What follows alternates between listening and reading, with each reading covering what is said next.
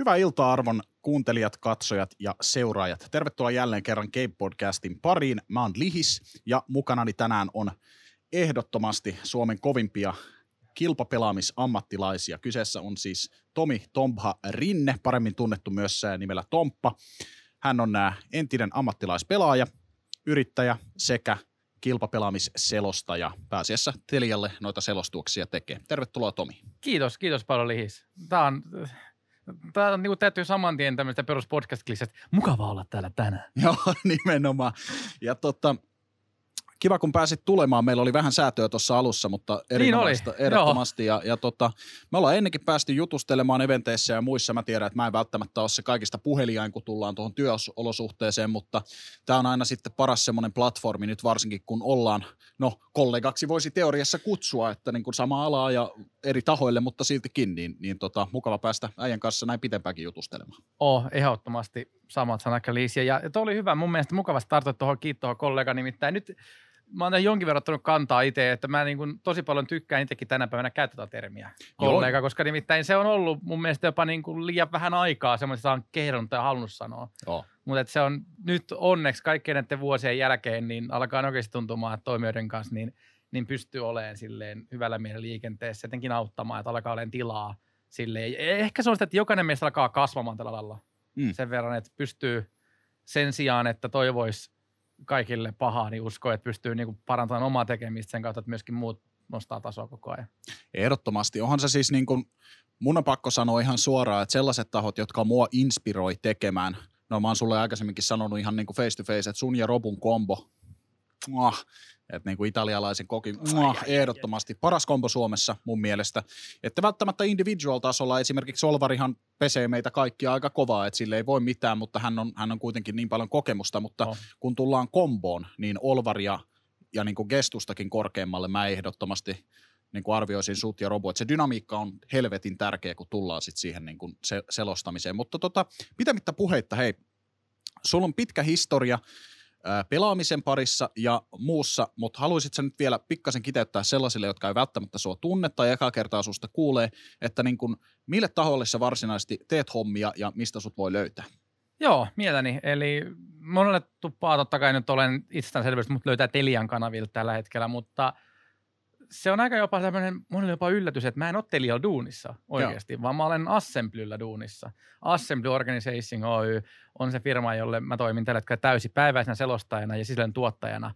Mutta sitten jotkut, jotka muistaa pari vuotta sitten taaksepäin uutisia vuonna 2017, kun taisi olla, niin Teliahan nosti Assembly osakeenemmistön, kun siitä hetkinen perustaja Abys lähti tekemään omia projektejansa ja myi sitä osakkeensa eteenpäin, niin totta kai tästä aika helppo sitten määritelläkin, että kun Telia omistaa osakeenemmistö, niin ni, niillekaan tehdään hyvinkin paljon yhteistyötä, mutta se ei sulje kuitenkaan sitä pois, että saattaa nähdä muissa paikoissa ja mun niin kuin itse mä koen, että mun kotini on Assembly aina, kun Assuja tulee. Assemblystä nousee heti semmoinen ensimmäinen kysymys. Palataan tuohon niin kuin kevääseen ja menneeseen kesään vähän lisää vielä tämänkin jälkeen, mutta nyt kun Assyt järjestetään ensimmäistä kertaa moneen vuoteen onlineissa, niin minkälainen lähestymistapa sulla on nyt sitten tulevia Assyja varten? Täällä muun muassa esimerkiksi niin. GameCave on osa, osa nyt tätä Assembly online-toimintaa ja, ja todennäköisesti on itse ainakin täällä paikalla sitten pelailemassa. Mahtavaa. Joo, todellakin tämä oli siis ihan älyttömän hienoa, että me saatiin monet, muun muassa GameCave, monet pelitilat tähän lähteä meidän kanssa mukaan tekemään tätä, koska se, että, että järjestettäisiin 5000 konepaikan assemblyt, niin näin epidemia-aikaan, niin se on enemmän kuin niinku riskiä. Kukaan haluaa ottaa vastuut siitä, mutta se, että kun taas pienemmät tilat pystyy yhdessä luomaan kokonaisuuden ja sitten tavallaan tämä on hyvä selänraaputus, että me tarvitaan tapua ja sitten samalla me voidaan olla avuksi muille. Mm. Tällä, että Assembly-brändi tulee nousee muille, niin tämä on todellakin hienoa ja mahtavaa vastakysymyksen, mitä sitten mä tuin tekemään, niin no, tällä hetkellä just on sisällön tuottajana ja selostajana, niin ja tuu tekemään aika paljonkin juttuja. Mä en hirveän paljon uskalla vielä kertoa, meillä alkaa nimittäin olla jo melko valmis meidän ohjelmakalenteri, että siellä tulee okay. olemaan todella, todella paljon sisältöä Assembly TVstä koko tuon online-tapahtuman ajan, mitä me tullaan lähettämään. Siellä tulee olemaan e-sports, siellä tulee olemaan viihdyttävää ohjelmaa, siellä tulee olemaan montaa muutakin, mutta voisi semmoisen pienen sneakipikin antaa, että, että meillä on aika paljon tämmöinen niin kuin, että aamu-tv-teema, missä me tullaan saamaan varmaan jonkin verran sisältöä myöskin näistä muista paikoista, muun muassa Game Cave, me tullaan ainakin olettamaan, odottamaan, että te tulette tekemään tätä yhdessä sisältöä tuon tapahtuman aikana. Kyllä, oikeassa olet. Ja, ja tota, kyllä mä uskon, että niin kun muutenkin kuin tämän epidemian aikana, niin monet turnausjärjestäjät ja monet niin kuin pelaajat on suht koht hyvin tottunut tähän, että kaikki on onlineissa. Meitähän tämä nyt loppujen lopuksi ei niin hirveästi hetkauta, kun pystyy pelaamaan turnauksia eli Kyllä. onlineissa ja muuta. Totta kai sääli se on, koska lanit on aina lanit ja, ja niin kuin kilpailun taso yleensä nousee ihan kattoon, kun sä pääset sinne laneille esimerkiksi esportsin kannalta, mutta mutta tota, kyllä mä uskon, että niinku saadaan hyvää settiä siltikin käyntiin, vaikka Joo. onkin onlineissa. Itse asiassa tota mä en ihan välttämättä allekirjoita, että taso nousee välttämättä, koska kyllä mä väitän, että kumminkin tapahtumissakin aika mm. paljon on taas sitten tasoa myöskin heikentäviä tekijöitä pelaajilla. Joo, toki, Et taas se on, mitä mä itse koen, että online CSN aikakaudella niin me ollaan nähty paljon uusia tiimejä nousevan kärkeen, ainakin CSN puolella näissä ratingeissa, johtuen siitä, että monet tiimit, joilla ei välttämättä tapahtumien tuomaa kokemusta, pystyy pelaamaan ihan uudella tasolla, kun on mm. se oman, niin kuin oman setupin mukavuus – mutta sen mä allekirjoitan, että se ei ole välttämättä taas laadukasta. Se on, niin kuin, niin. se on taitotasolta korkeata, mutta sitten sitä lähtee tosi paljon viidearvoa pois. Et muun muassa miten hyvin tuossa joku, oliko nyt, puhuttiin viime yönä Amerikan CS, että sieltä taisi olla Furia vastaan Evil Genius. Nähtiin Vertikossa P. Ysärin midiruisi. Joo. Että taas se, että onko se välttämättä ihan niin kuin loppuun asti hiottu taktiikka, kun pelaaja tietenkin lähtee sillä tavalla sit vähän ehkä löysästi liikenteeseen, mutta tavallaan se on taktiikka siinä, missä muutkin. Aivan oikein. Mutta se, että taas sit että mitä taas lanit tuot mukanaan, se on sitä viihdyttävyyttä ja muun muassa vaikka esimerkiksi mitä maailman parhaimmaksi pelaajaksi useimmiten on tituleerattu Simple, ja ne mitä että hänestä tulee ihan tota niin kuin lan animal. Niin. Että hän pääsee, niin kuin, hän pääsee ihan hulluin suoritukseen. Että me nähdään varmasti sellaisia piikkejä näillä kokeneilla lanittajilla – mutta mut mä väitän, että sen niin yleisessä taso ei, ei välttämättä kohtaa ihan piikkiänsä, koska siellä on myöskin niin paljon paineita tekijät ympärillä. Joo, ehkä mä muotoilin se vähän väärällä tavalla. Joo. Se, mitä mä nimenomaan hain takaa, että sulla kuitenkin on sit taustalla mahdollisesti kameraa edessä, on haastattelua, on painetta siihen, niin kun, kun monet ihmiset Kyllä. katsoo livenä. Se on kuitenkin ihan eri asia sillä että jos sulla sanotaan vaikka striimi päällä, niin se, että sulla on kaksi katsojaa tai 2000 katsojaa, se tuntuu aika lailla samalta. Totta yeah. kai sekin voi luoda painetta, mutta se verrattuna siihen, että sulla on niin esimerkiksi menneillä, menneistä turnauksissa on ollut, siinä on ollut semmoista niin kuin isoa riviä kunnon katsomoa mm-hmm. taustalla, niin se sitten luo heti, kun on niitä aitoja silmäpareja, niin, niin tota, se vaikuttaa siihen. Ja sitä ehkä tarkoitin, että tuo tasoa ylöspäin näiden, näiden tota, No, vaikeustasoa ylöspäin. Se on se, on se mitä kyllä. mä haen takaa. Se on, se on hyvin niin sanottu. Siihen sen enempää jäämättä. Ja, ja hyvin tonkin vielä tarkemmin siinä, että totta kai sillä on vähän enemmän merkitys, onko striimissä kolme tai viisi katsojaa, niin saattaa olla vähän tylsä. Sitten, että onko sulla 5000 vai 50 000. Niin. Silleen, että sä saa kumminkaan chatissa mitään selvää näin kohtaa. Aivan niin se on ihan yksi sama siinä sitten taas, että onko se vain yksi nolla perässä tai sitten pois, niin tuon mä allekirjoitan kyllä täysin. Mutta joo, ehdottomasti mm. lanit on se juttu ja, ja ei me tule tähän jäämään lopun elämään. Kyllä lanit tulee takaisin vielä. On, on ehdottomasti. Ja siis vaikka, vaikka nyt loppujen lopuksi suurin osa on onlineissa, niin sekään välttämättä ei ma, niin kuin mahdotonta ole, että sä saisit sanotaan kaksi tiimiäkin sinne laneille ja se tulisi vaan netistä se lähetys. Että se pitää vaan mennä rajoituksien mukaan. Niin, sitten. ja eikö nyt ainakin loppuvuodesta olla aina sen mä tiedän, että ESL tekee tämän nyt alustavasti tämä Global Challenge. Joo mikä alun perin piti, piti olla Kiinassa, mutta sitten nyt siirretään fyysisestä lokaatiosta niin Saksaan, mutta sen pitäisi olla niin kuin nyt ensimmäinen epidemiarajoitusten jälkeinen lani-turnaus mm. ilman katsojia, mutta joukkueiden kanssa kuitenkin. Semmoinen itse asiassa herää nyt ennen kuin siirrytään noihin, noihin tuota kirjoitettuihin kyssäreihin. Sä vähän Mennään. avasit Simplestä nyt sitten. Monethan oli, nyt kun Navilla oli iso nousu alkuvuodesta, ennen kuin tämä epidemia oikeasti räjähti käsiin, niin monet oli sitä mieltä, kun nyt Simplellä on ollut se kirous, että ei oikein päässyt sitä majoria voittamaan, ja se on vuodesta toiseen ollut kauheassa höökassa, mutta ei oikein päässyt sinne asti. Tämä Rion mennyt majori, Joo. joka olisi toukokuussa pitänyt olla, ää, toukokuu, kesäkuu muistaakseni. Joo. No mutta joka tapauksessa, niin mitä luulet nyt kun tuli tämmöinen tilanne, olisiko hänellä ollut mahdollisuus, jos se ei olisi ollut pandemiaa kyseessä, vai on, olisiko mennyt pelkästään taas sellaisia aaltoiluun, ihan vaan tähän välikyssäriin, koska mun mielestä se oli niin kovaa se Navin pelaaminen silloin alkuvuodesta, että helposti olisi voinut Majorit viedäkin. Siis se olihan se silloin esimerkiksi, kun he voittivat se viimeisen katovaissin, niin, niin. niin se, että, että olihan siellä hullu drive päällä, että sitä ei voida niin kuin millään tavalla väitellä, mutta Navi on niin vaikea. Siis mä kohtelen tänä päivänä Navia samalla tavalla, mä kohtelin neljä vuotta sitten takaperin Virtus Prota. No joo, okay. Ko- eli Golden Rule, kultainen sääntö. Silloin kun Navi näyttää, että nyt menee huonosti, niin ne jotenkin kummasti voittaa. Sitten kun näyttää siltä, että nyt Navilla on hullu drive päällä, niin ne häviää ihan varmat paikat. Et, niin. Se ei tulla valitettavasti koskaan sitä tietämään, mutta ehkä... Ainakaan tämän... vielä. Jäädä nähtävä seurailla majoreilla. Nimenomaan. Jos kun ne on sitten. Hei, semmoinen, semmoinen tota, tosiaan nyt kun ollaan vähän, vähän lämmitelty jo aihetta. Tässä on ollut keväällä monella vaikeuksia. Me ollaan tälläkin podcastilla puhuttu vaikka kuinka ja paljon. Mulla ja sulla varmasti ei ole hirveästi niin kuin työntekoon vaikuttanut, kun pystyy tekemään studiolta tai, tai himastakin duunia, mutta miten sulla niin kuin omaan normaaliin arkeen on tämän kevään ja kesän aikana vaikuttanut tämä tilanne? Tosi paljonkin. Mähän olin vielä viime keväänä niin Assempi-organisaatiossa, mä olin myynti, asiakkuusjohtajana siis. Joo. Et silloin oikeastaan selostaminen oli mulle sellainen lisä, lisähomma. Joo, joo. Mutta epidemian aikana sitten myöskin huomattiin se, että kilpapelaamisen kuluttaminen ei nyt ehkä räjähtänyt, mutta kasvoi huomattavasti. Joo. Niin näin ollen sitten tuli myöskin enemmän selostukselle tarvetta ja sitten viime, viime toukokuussa sitten päädyttiin myöskin Assemblyn kanssa, että, että mun mun palvelusta selostajana on paljon enemmän hyöty tällä hetkellä, mitä mun myyntityöstä. Niin meillä palkattiin uusi myyjä, myynti- tai asiakkuusjohtaja sitten mun tilalle ja sitten musta tehtiin täsmäinen selostaja, niin se on tavallaan muuttanut. Mitä taas sitten siihen työn laatuun, niin, niin paljon on ollut selostettavaa ja selostaminen on varmaan itsekin liisti, että se on sen grindi, että mitä enemmän se tekee, sitä paremmaksi se vaan tuppaa tulee, että harva, harva juontaja siinä heikkenee, mitä enemmän se tekee. Aivan oikein. Ja sillä tavalla sitä on ollut paljon, sitä on ollut todella paljon, niin, niin se on tavallaan ollut tässä sitten tavallaan niin kuin semmoinen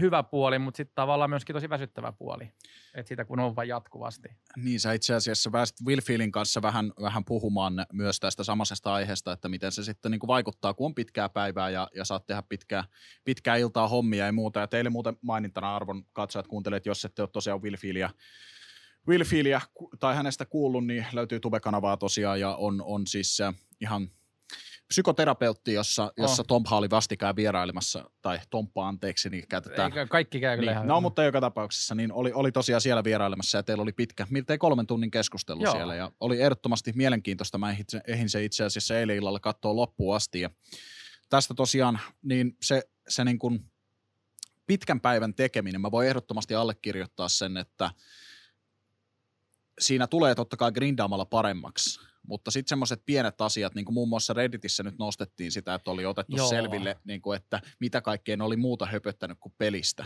Niin joo, tämä kansainvälisellä tasolla. Niin, kansainvälisellä tasolla. Tää, silloin, kun niin, oliko, nää... Siinä oli Machine ja Henry ja nämä, nämä tekemässä, niin, niin tota, ihmiset ei kuitenkaan ymmärrä sitä puolta sitten, että kun sä pitkän aikaa teet, sun on pakko puskea sinne vähän viihdettä itseskin vuoksi sisään. että se ei voi pelkästään olla sitä faktaa koko ajan. Että niinku semmoinen hyvä balanssi siinä on. Että sä voit totta kai pelleillä koko ajan, että kyllähän sen pitää, pitää pelistä puhua, mutta mä ymmärrän täysin, että niinku pitkän, sanotaan 10-12 tunnin päivän aikana sinne tulee välillä vähän tuollaistakin sektio.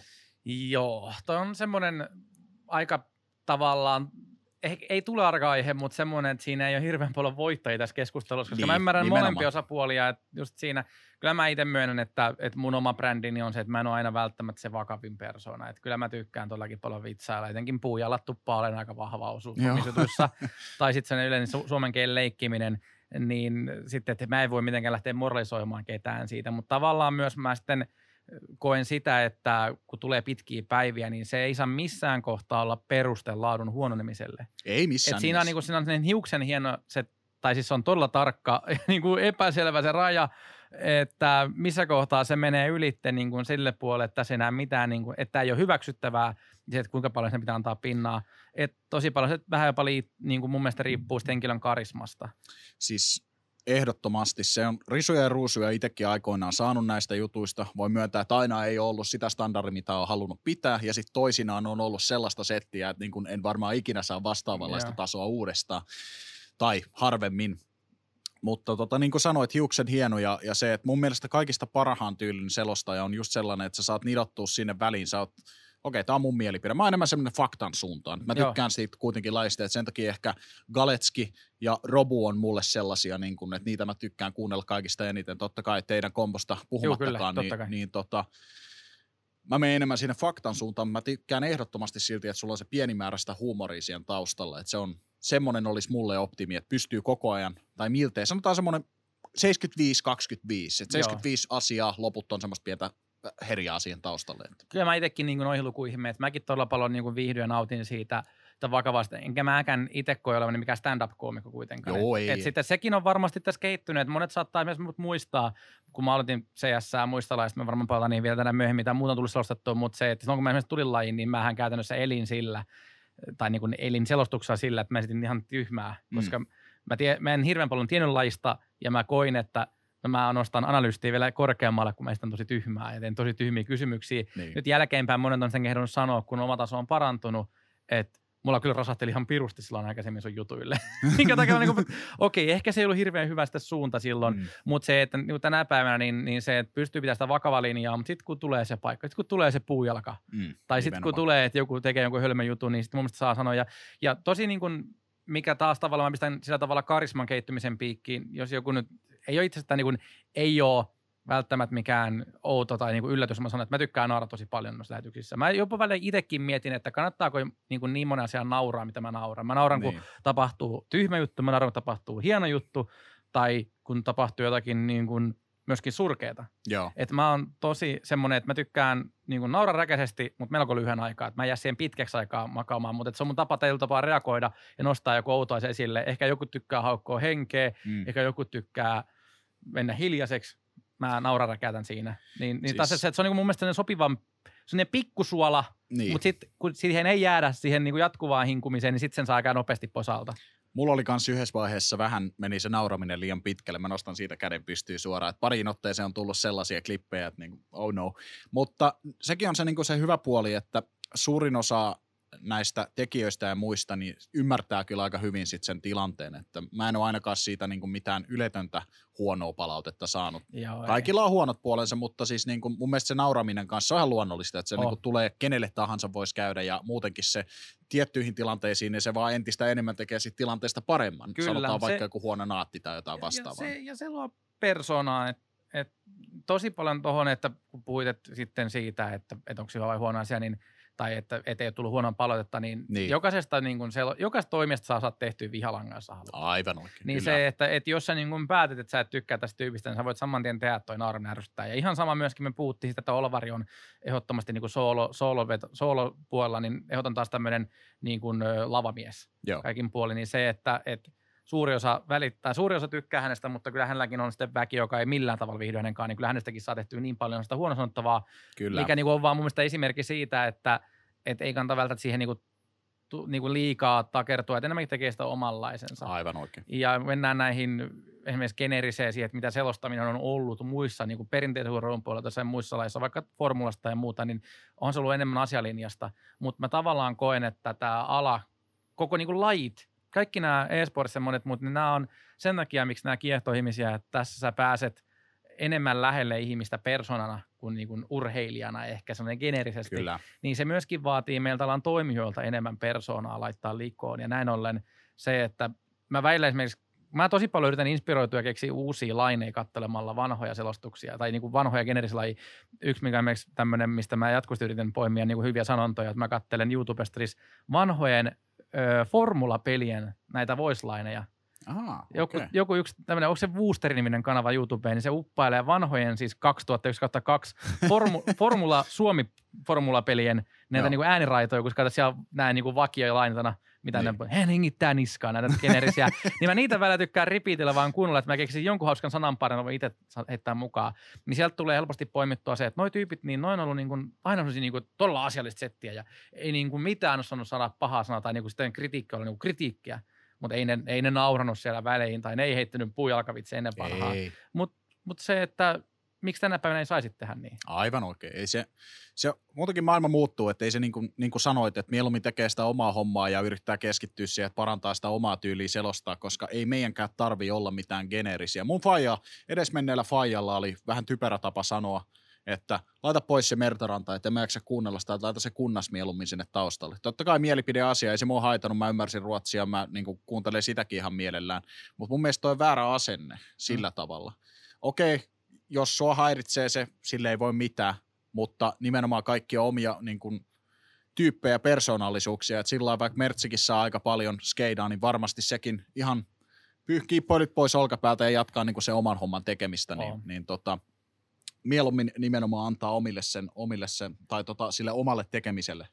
Ja moni, moni selostaa niin kuin oman kokemuksen kautta, kuten tuossa puhuttiin, kun lähdettiin puhumaan tässä siitä, että, että nykyään esimerkiksi mä niin kuin tykkään kehtaan sanoa muita toimijoita kollegoiksi, kun ennen mä näin kilpailijana, enkä välttämättä niin kuin halunnut hyväksyä joku muu vetää. Kyllä mä myönnän, että vielä tyyliin puolitoista vuotta sitten, kaksi vuotta sitten, kun mä kuuntelin jonkun muun selosta lähetystä, niin, niin se oli niin kuin enemmän sen periaatekysymys. Mm. Te varmaan kuuntele. Pistän kansallisen lähetyksen ihan vaan, että annan omaa katselukertaa Niin. toiselle toimijalle. Mutta se, että, että sitten kun sä saat semmoisen käytännössä tämmöisen henkisen parrikaadin pois siitä tieltä, niin Joo. kyllä mä väitän, että Suomessa jokaisella toimijalla niin on semmoinen selostaja duunissa, jota kehtaa kuunnella. Kyllä, Jos se kyllä. rahan siitä saa, niin kyllä niin kuin ihan syystä niille maksetaan. Joo, siis ei se niin kuin ammattilaisuus mun mielestä koko meidän kaikilla selostajilla, jotka tekee tätä työkseen tai ainakin väliaikaiseksi työkseen. Tai niin, niin ainakin po- korvausta vastaan. niin, niin korvausta vastaan nimenomaan, niin on noussut aivan suunnattomasti. Siis se koko standardi alkuperäjään silloin, kun oli pääasiassa, oli vaan näitä, no mä tein aika paljon silloin 2017 Tier 2-tason CS, ja sieltä mä oon saanut alku, niin kun esimerkiksi Valtteri, joka tuolla taustalla tällä hetkellä präkkääkin tiiminsä kanssa, niin hän oli Nordic Esports Academissa silloin, kun ää, toi Jamppi oli just liittynyt Superjymyyn, siihen Joo. aikaan Superjymyt, nykyään SI Gaming. Silloin nämä ne oli päässyt joukkueensa kanssa varapaikalle sinne niin Nordic Esports Academy, niin se oli mulle semmoinen niin sanottu ensimmäinen iso Suomi Premier-eventti. Ja rupeaa katsoa taaksepäin sitäkin settiä, mitä mä oon selostanut siellä verrattuna siihen, mitä mä teen nykypäivänä.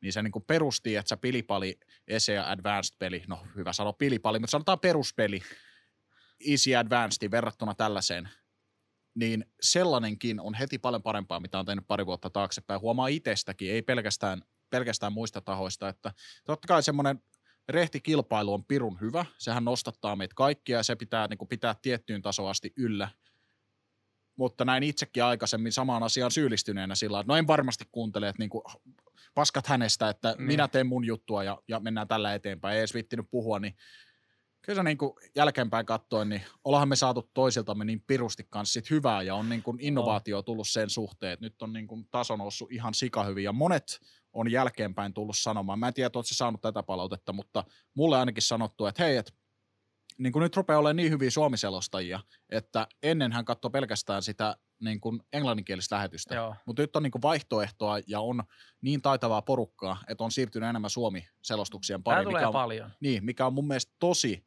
jees, että On. niinku semmoinen, semmoinen reaktio ollaan saatu kaikki Kyllä. yhdessä tähän. Niin. Sen takia se on tosi hyvä, jos et, et kaikki kehoo, koska just se, että en mä usko, että välttämättä niinku se yksittäinen selostaja, oli se sitten Olvari, joka saa tuo, tuo tänne niitä ihmisiä, jotka ei katso sitä niin lajia millään muulla syyllä, tai Kalleski, joka tuo tänne ne, ne kellarinörtit, Niin. niin se, että et niin kuin, sekin on oma osuutensa, mutta kyllä mun mielestä jokaista niin kuin tässä nyt täytyy niin kuin silleen tasapuolisesti nostaa, että kun jokainen tuo tänne sen kolme ihmistä, niin sitten yhtäkkiä on 300 ihmistä enemmän, mitä oli hetki sitten, Niin. vaan siksi, Nimenomaan. ja sitten sit kuulun näyttävä esimerkkiä sillä, että kun, kun tulee toisten kanssa toimeen, niin sitten muutkin ymmärtää ja on valmis laskemaan niitä omia periaatteitaan. Aivan. Koska sitten kun, sit kun sä niin kun oot valmis maistamaan sitä sun äidin tekemää hernekentoa, se voi olla aika hyvää. Mm. Niin sama on sellaista, että kun sä oot valmis maistamaan toista, niin ei se välttämättä tullutkaan niin hirveä, vaikka näet siltä sen yhden klipin, mikä sua rupesi rasauttelemaan sikana siitä aikaisemmin.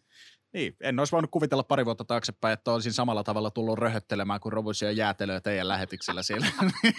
Oi, jääteletauot, oo. Oli, oli. Ei, mutta siis noin, no, niinku pikkujuttuja, jotka tuo kuitenkin sit siihen, siihen tota, settiin vähän sitä lämpöä ja niinku, Se on sitä. niinku huumoripuolta. On. Mutta hei, tota, sitä ihan pikkasen jutusteltiinkin. Sä sanoit Wilfilille, että sä et koe, ja minullekin totta kai ennen, ennen tota, tätä podia, että sä et koe, että sä oot niin kuin e-sportsia tai mitään muuta harrastanut pienenä, että pleikkaria ja muuta on löytynyt. Mutta se, mitä me ollaan aina kaivettu Game-podcastissa, Joo. ihan niin kuin riippumatta kuka sä olet, olit sä kilpapeliselostaja tai yrittäjä tai, tai kuka tahansa sirkka, sirkka toimija, ihan miten vaan, on se, että niin kuin minkälaista pelihistoriaa sulla on. Ei tarvi olla e-sportsia. Joo, siis niin. ihan kuule skidistä lähtien, niin muistanko on ihan väärin, että silloin kun mä sain pikkusisko, kun mä olin viisivuotias, niin saman reissulla, kun tultiin synnytyksestä, niin tuotiin pikkusisko ja pleikka ykkönen mukana. niin toi, mulla on tämmöisiä pieniä muistikuvia ja, toi, ja, se, ja se pleikkari, niin sit oli, meillä oli myöskin joskus, siis meillä oli ihan oikein Nessi, Mm, mutta, ja sitten siellä jotain kiinalaisia romppuja, joo. mutta, mutta mulle tuli jotenkin semmoinen, mä en tiedä mikä mulla aina on ollut, että mulla on joku sen pikku trauma Nessistä. Ehkä jotenkin sellainen niin kuin tosi kankeet grafiikat. Ja sitten joo, sit mä muistan, meillä oli Duck Huntti, mutta mulla ei ollut koskaan siellä sitä pyssyä. Ah, No ja mä oon edelleen katkera, että koska Tomppa 5V, no ehkä silloin vielä 4V, koska sitä pleikkarit mä olin viisivuotias, niin se, että mitä sä teet Duck Huntissa, kun sulla on pelkkä peruspädi, sä et pääse eteenpäin, sä aina hävisit siinä. Sut pitää käydä viemään tota, yhden mun tutun luo silloin niitä retropelejä jossain vaiheessa Alkaa, saadaan joo. pelaa Duck Huntia kunnolla. Mutta Niin. just sitä niin, niin se, että et Nessi oli en hirveän paljon pelannut, mutta sitten tuli pleikkari ja se, se sitten niinku saman tien pämähti. Niinku Crash Bandicoot kiinnosti hirveän paljon ja niinku oli tämmöisiä, ne vakiot, Joo, ja, ja Niin. nämä, niin, niin sitten, sitten totta kai niinku Disney, Disney-lisenssipelit. Joo. Si- oliko sulla se Pleikka ykkösen Herkules? Oli, oli, Joo, mä just oli mietin se- sitä samaa. Siis meidän mutsi vielä tähän päivään asti, jos mä sanon jotain, että joo, siellä meni matsi 16-14, puhun Broidille, sanotaan Niin. jostain CS-pelistä tai jotain, niin se saattaa tulla huoneeseen ja huutaa Herculade, Ai, ai, ai. kun siinä oli niitä, Joo, niitä, niitä niinku- juomapulloja. niitä juomapulloja, ja minifiguureita. Niin kun se odotti, odotti Broidia siihen aikaan, kun mä pelailin sitä pleikkarilla ja sit se aina välillä kuuli sitä Herculade, kun sä otat sen juoman. Niin se, se on muuten se Pleikka 1 Spyro the Dragon, se on muuten meidän mutsille kanssa ainoa peli, minkä se on aikoinaan pelannut läpi, koska silloin kun hän olotti Broidia mä kävin Niin. koulussa, niin sit silloin oli aikaa Ai, totta ai, kai ai. pelailla, että ei se muuten mitään pelejä pelaisi. Meillä on yksi semmoinen peli, mikä vielä tänäkin päivänä pleikka. Tai asiassa mä ajattelin niin, että mä oon siis ripannut sen emulaattorille, että pystytään pelaamaan, mutta siis Kasper, Friendly Ghost. Okei. Niin sen ympärille tehty tämmöinen joskus tämä leffapeli, kun oli hyvinkin, hyvinkin, jo- jokut saattaa, vanha parrat muistaa Kasperi, niin, niin on se siitä tehty tämmöinen, oli ensimmäisiä jotain 3D-puzzle-pelejä.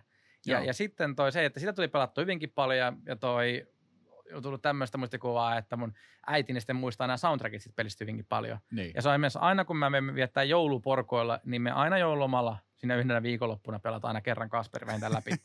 ja se on sillä tavalla, että mä ja isä tai sisko pelataan sitä, ja sitten äiti vaan kuuntelee taustan musiikkia ja fiilistelee omaa nuor- sitten taas aikaa back in niin. the days sillä. Mutta joo, että toi Kasper on taas sitten meillä semmoinen, että se on niinku aina Pleikka. Se on hauska, niin mitä tuollaiset pienet asiat sit loppujen lopuksi koskettaa. Onko sulla nyt pleikkarista totta kai puhuttu, mites, onko Nintendo 64 lämmittänyt koskaan Meillä tai mikään pelkkiä muu Pleikkarit, tällainen? Pleikka ykkönen, Pleikka kakkonen. Okei, okay, joo, joo. No mutta sä kuitenkin pääsit sitten vähän myöhemmällä iällä enemmän teiniässä pelaamaan nyt näitä tietokonepelejä.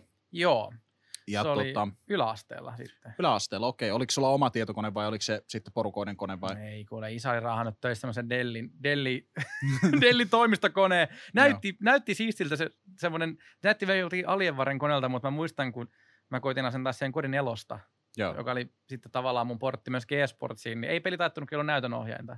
joo. Et sitten piti siihen käydä ostamassa erikseen näytönohjaajan, sitten, mikä oli ensimmäinen komponentti, mitä kävin ostamassa. Mutta just siitä, että, että alun perin niin, niin ei ollut mitään pelikonetta, että joku vanha toimistorimpula, millä yritettiin pelata jotakin pelejä. Ja sitten meillä ei tullut myöskään nettiä hirveän aikaisin. Meillä on aika niin kuin tehty selväksi se, että, että meillä niin kuin, esimerkiksi vanhemmat, molemmilla oli opettajataustaa, niin me niin lasten kasvatus oli sellainen keissi. Tiedettiin samoin, että internetissä on paljon vaaroja sen kanssa, niin kuin ei millään Joo. tavalla hötkyillä. Kaikilla naapurilla oli netti, mutta meillä ei ollut. Tai meillä oli itse asiassa sillä tavalla, että se oli sitten niin kuin salattu, että laskut maksettiin netissä, Niin. mutta ei ollut laajakaistaa. Niin, niin se, että sitten se meni tosi myöhempään. Sitten yläasteen loppupuolelle meille tuli netti käyttöön. Mutta muistan sitä, että, että mentiin kavereille. Mulla oli MP3-soitin, 256 mekanen, johon me ladattiin mulle pelejä. Ja mä sitä kotoni asentelin, kun Jonne Webistä käytiin latailemassa. Muun muassa CS 1.6, Kyllä. jota pelasin botteja vastaan, koska nettiä ei ollut.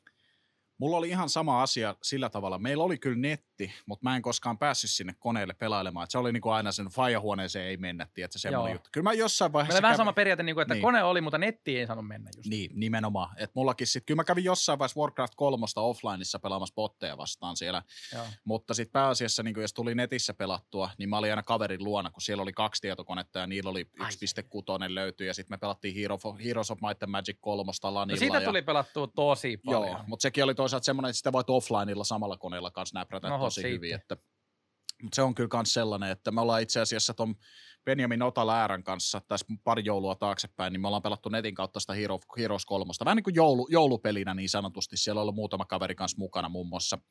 Ää, tota, Mä tulen ensi kerralla mukaan. Mä pelasin myös lukion asuntolaista poikien kanssa oikeassa lannissa. No niin, Että kyllä mulla kuule, kyllä kolmonen aina taittuu kuule. no niin, nota.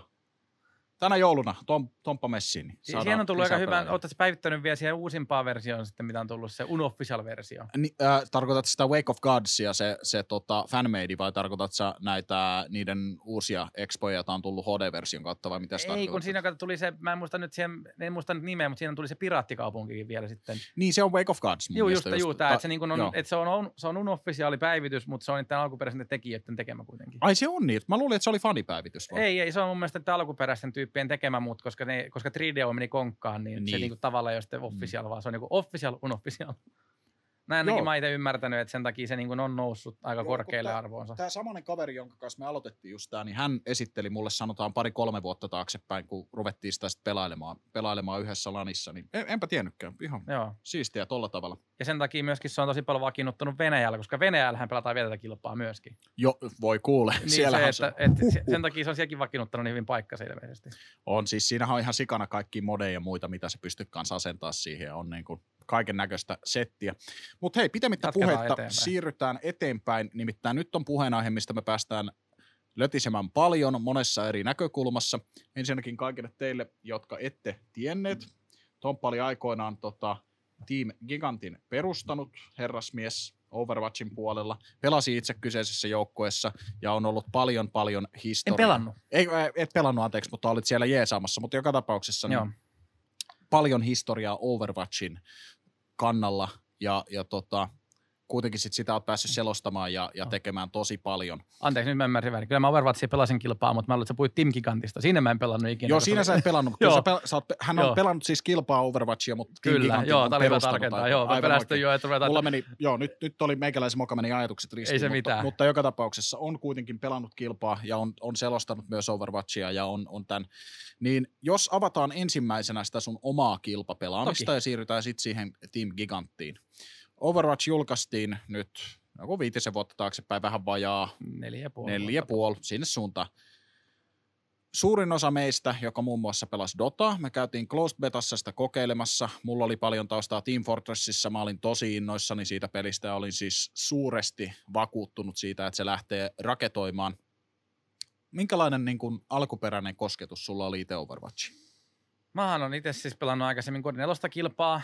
Joo. Et sieltä, sieltä se mulla lähti, kuten mainittiin, mulla oli naap- naapuri Jyri pelasi Pleikka nelosella Kodin nelosta kilpaa, ja sitten mä aina kattelin sen katkerana vierestä, että kun Jyri pelasi konsolifin rankingia Suomen parhaimmassa tiimissä silloin. Okay. Ja toi, mä aina halusin olla, mä halusin olla se naapuri Jyri. Et mä tulin jonnekin pelaamaan naapurille, sitten mä hommasin sen pleikkarille, se, tietokoneelle sen pelin sitten, ja ja toi, no ei, musta ei ikinä tullut sitä jyriä, mutta mulla ei aina sinne niinku pieni, oikeastaan varmaan se kilpailuvietti tulee sieltä niin kaukaa sitten, että halusin pelata jotain peliä, sitä kilpaa.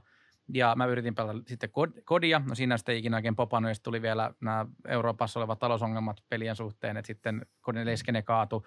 Sitten tuli League of Legends, sitä mä yritin kanssa. League of Legendsin mä pelasin kyllä ihan julkaista lähtien, mutta en ikinä päässyt tasolle, missä mä olisin halunnut olla. Et sitäkin mä käytin lannilla kiertelemässä pelaamassa useammankin kerran, mutta to be honest, mä en niin ikinä löytänyt hyvää kaveriporukkaa ja oma kehittyminenkin oli aika lasten kengissä. Mutta ainakin yritettiin. Totta Ja, kai. ja sitten kun oli se FPS-tausta ja se pelasit League of Legends ja sä kuulit, että nyt tulee tämmöinen niin MOBA-pelien ja FPS-pelien hybridi Overwatchi. Me tiedettiin, että on olemassa Team Fortress 2, mutta sitä ei ajateltu sillä tavalla kumminkaan mopana Niin, verrattuna, kun se tiedät, että tulee peli, jossa on skillit ja ultit. Tämä on niin kuin ihan kuin mopa-peli. aivan oikein. Niin se oli sitten semmoinen, että okei, että, että nyt kun tämä tulee, niin sitten ruvetaan grindaamaan ihan täysiltä tätä. Että, niin kuin, että tämä lyö läpi, ja me lyön sen mukana läpi. Ja muistan, mä rupesin pelaamaan sen, sen takia Team Fortress 2 aika, aika niin kuin lujaa, koska mä rupesin pelaamaan TF2 just siksi, että sitten kun Overwatch julkaistaan, niin mä oon niin kuin maiseman valmis, koska mä en päässyt Close Betaan. Joo. Mä jouduin kattelemaan vaan Taimoon striimiä. Ai perse. Mä olin kyllä closed betassa itse, mutta sanotaanko näin, että vaikka mä olin tosi vakuuttunut ja tykkäsin hirveästi Overwatchista siinä alkuvaiheessa varsinkin, niin yksi asia, mikä mulla niin kun söi sitä nautintoa siitä pelistä todella paljon, on kun mä pelasin Medikkiä ja Soldieria pääasiassa TFssä. Official-peleissä mä pelasin Medikkiä, koska mä olin paras surffaaja tiimissä. Ei oikeastaan Ai, ai, mitään ai. sen ihmeellisempää syytä, mutta vaan laitettiin siihen. Ja Kuulostaa samalta tarinalta, miksi mä olin supportti Lolissa. niin, no aika lailla. Ei ollut parempaa syytä laittaa minkä muualle, ja mä olin se viimeinen kaveri, joka pelaamaan. Pretty much, joo. Ja tota, Soldierillahan tosiaan toi Quakein ja, ja tota TF2 rocket jumppaaminen on todella iso osa peliä. Kyllä. Ja se on niin kuin kaikki rolloutit, jotka tapahtuu roamerilla ja jopa pocketilla TFssä, kutosissa varsinkin, niin ne tehdään rocket jumppaamalla. Sä käytät niitä seiniä, sä käytät ilmaa, sä käytät momentumia hyväksesi. Mä pelasin aika lailla siinä closed betassa pelkkää faraa, koska mä ajattelin, että tässä olisi ollut se elementti. Ei valitettavasti ollut, mutta silti hyvä puoli siinä, että tulipa ainakin paremmaksi No siinä. ainakin että- projektille sitten toimii, joo, kyllä. mutta, mutta tota, muuten niin onhan se niin kuin idea siinä taustalla on erinomainen, että sä tuot niin kuin nämä ultit ja muut MOBA-tyylisestä, äh, MOBA-tyylisestä pelistä tuonne FPSn suuntaan, mutta onko se kuitenkin sitten näin, että se balanssaaminen meni liian vaikeaksi? Me vähän avattiin ennen podcastia, mä, kun mm. lisättiin hahmoja, se ehkä vähän toi ongelmaa ja, ja sitten se meta vähän muuttu, sanotaanko, No nykypäivänähän se on aika lailla sitä niin kuin lockdown-metaa, että sulla on niitä tunneja crowd controlia aika paljon ja sellaista, että ei ole oikein sama peli nykypäivänä. Ei. Se oli tosi alkuun huomattavasti enemmän taitopainotteinen peli, koska oli, se kumminkin suurimmilta osilta oli, että pelattiin hitskan hahmoja, tai sitten sulla on joku hyvin yksinkertainen supportti, Joo. tai sitten sulla on projektileita, kuten Fara esimerkiksi, tai Hanso, ja, tai niistä omalla tavalla. Niin se niin oli se variantti, että se niin oli jo tarpeeksi kaikkea.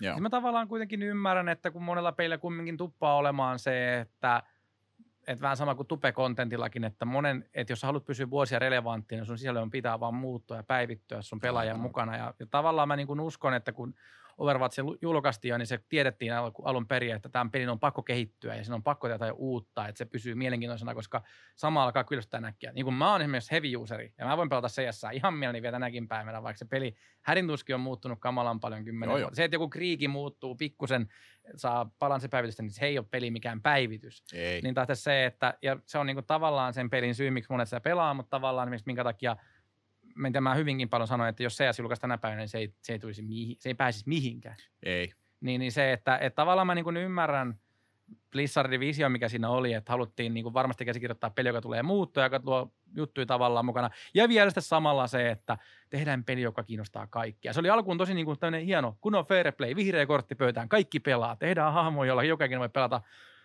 Ongelma, kun se oli alkuun niin kauhean datapainotteinen, mistä haluttiin laajentaa sitä kuluttajakuntaa, mikä mä ymmärrän pelin tekijän, mutta halutaan, että mahdollisimman iso pelaajakansa tulisi mukaan siihen. Iso volyymi. Mm. Ruvettiin julkaisemaan hahmoja, jotka semmoisia kunnon apupyörähahmoja, että kuola valuu suusta pystyt pelaamaan kuin Brigitte. Nyt sanoin ja. rumasti, mutta se hahmo pilasi joka peli. Joo. Ja, ja niin kuin siellä voidaan palata vaikka myöhemmin, kun se mutta se, että – käytännössä ne hahmot vielä Anan kohdalla kaikki oli mun tosi niin kuin hyvä. Se balanssi oli melko kohillansa, että se oli pelkkään sitä niin kuin numeroiden säätämistä, että pysyi mukana.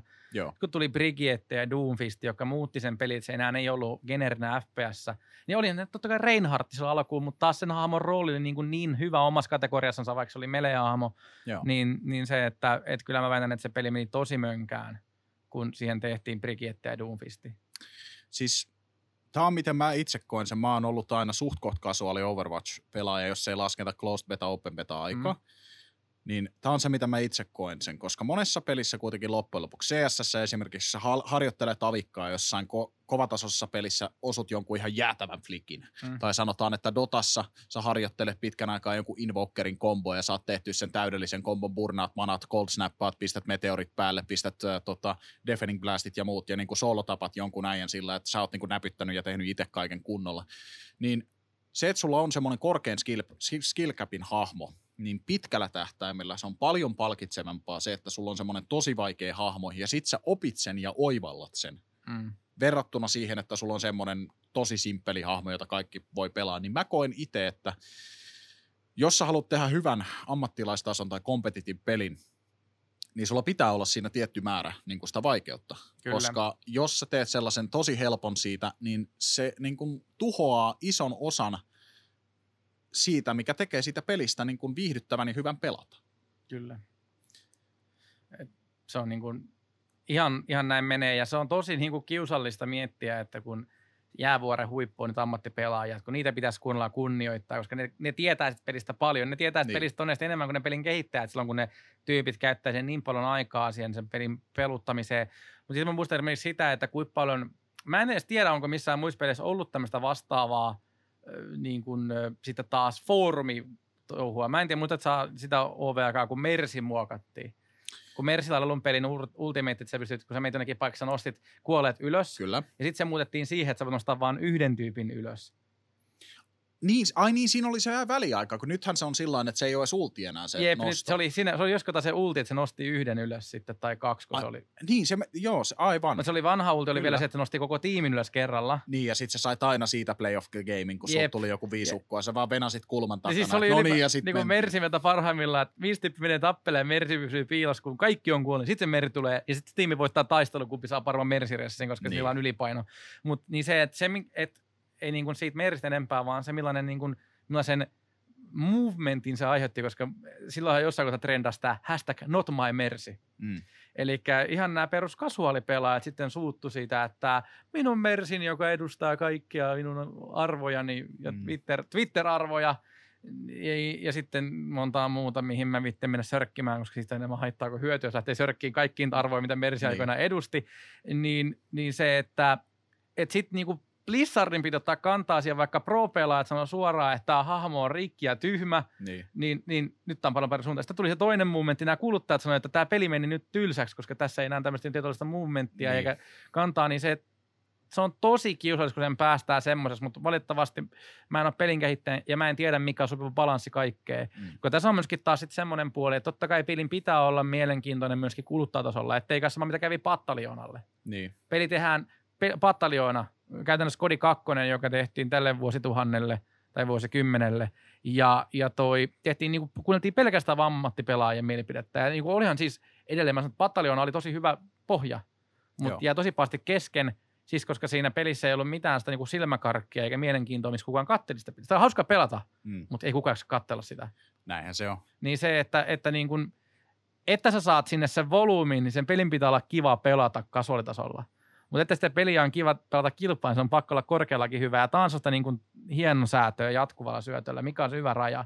Koska meillä on molemmista päästä pelottavia esimerkiksi. Meillä on Blizzardi, Overwatch, jolla on vieläkin ihan siis hirveät määrät pelaajia. on. Sitä peli pelataan siis ihan massiivisia määriä. Sitä niin kuin monet puhuu, että, että Overwatch on niin kuin Overwatch is a dead game, koska kukaan ei kattele Contenders ja Overwatch liiga menettää kattelukertoja. Paskan marjat, sitä peli pelataan ihan mielettömiä määriä niin kuin konsoleilla ja tietokoneellakin, mutta ei sitä kukaan katso e-sportsissa enää. Se menettää lukuja koko aika. Kyllä. Ja tämä on se juttu taas. Sitten mennään Pattalionaan, joka tehtiin just sillä silmällä, että tätä, niin kuin, tätä prot pelaa tätä niin paljon kuin ne huvittaa. Kyllä, siellä sulla on saman tien pelaamassa proota sitä. Ei kukaan kattele sitä. Niin musta tuntuu, että niin kuin paras, paras tapa, miten sä voit loppujen lopuksi, tai sanotaan helpoin tapa, miten sä voit onnistua tämmöisen kompetitiivipelin suhteen, mitä Valve on käyttänyt. Eli sen sijaan, että ne lähti itse väsäämään ihan ground up, niin ne ottaa kundeja, jotka on tehnyt näitä modeja ja betoja ja sen sellaisia vuosikausia, ja ne tietää tarkalleen, miten balanssata.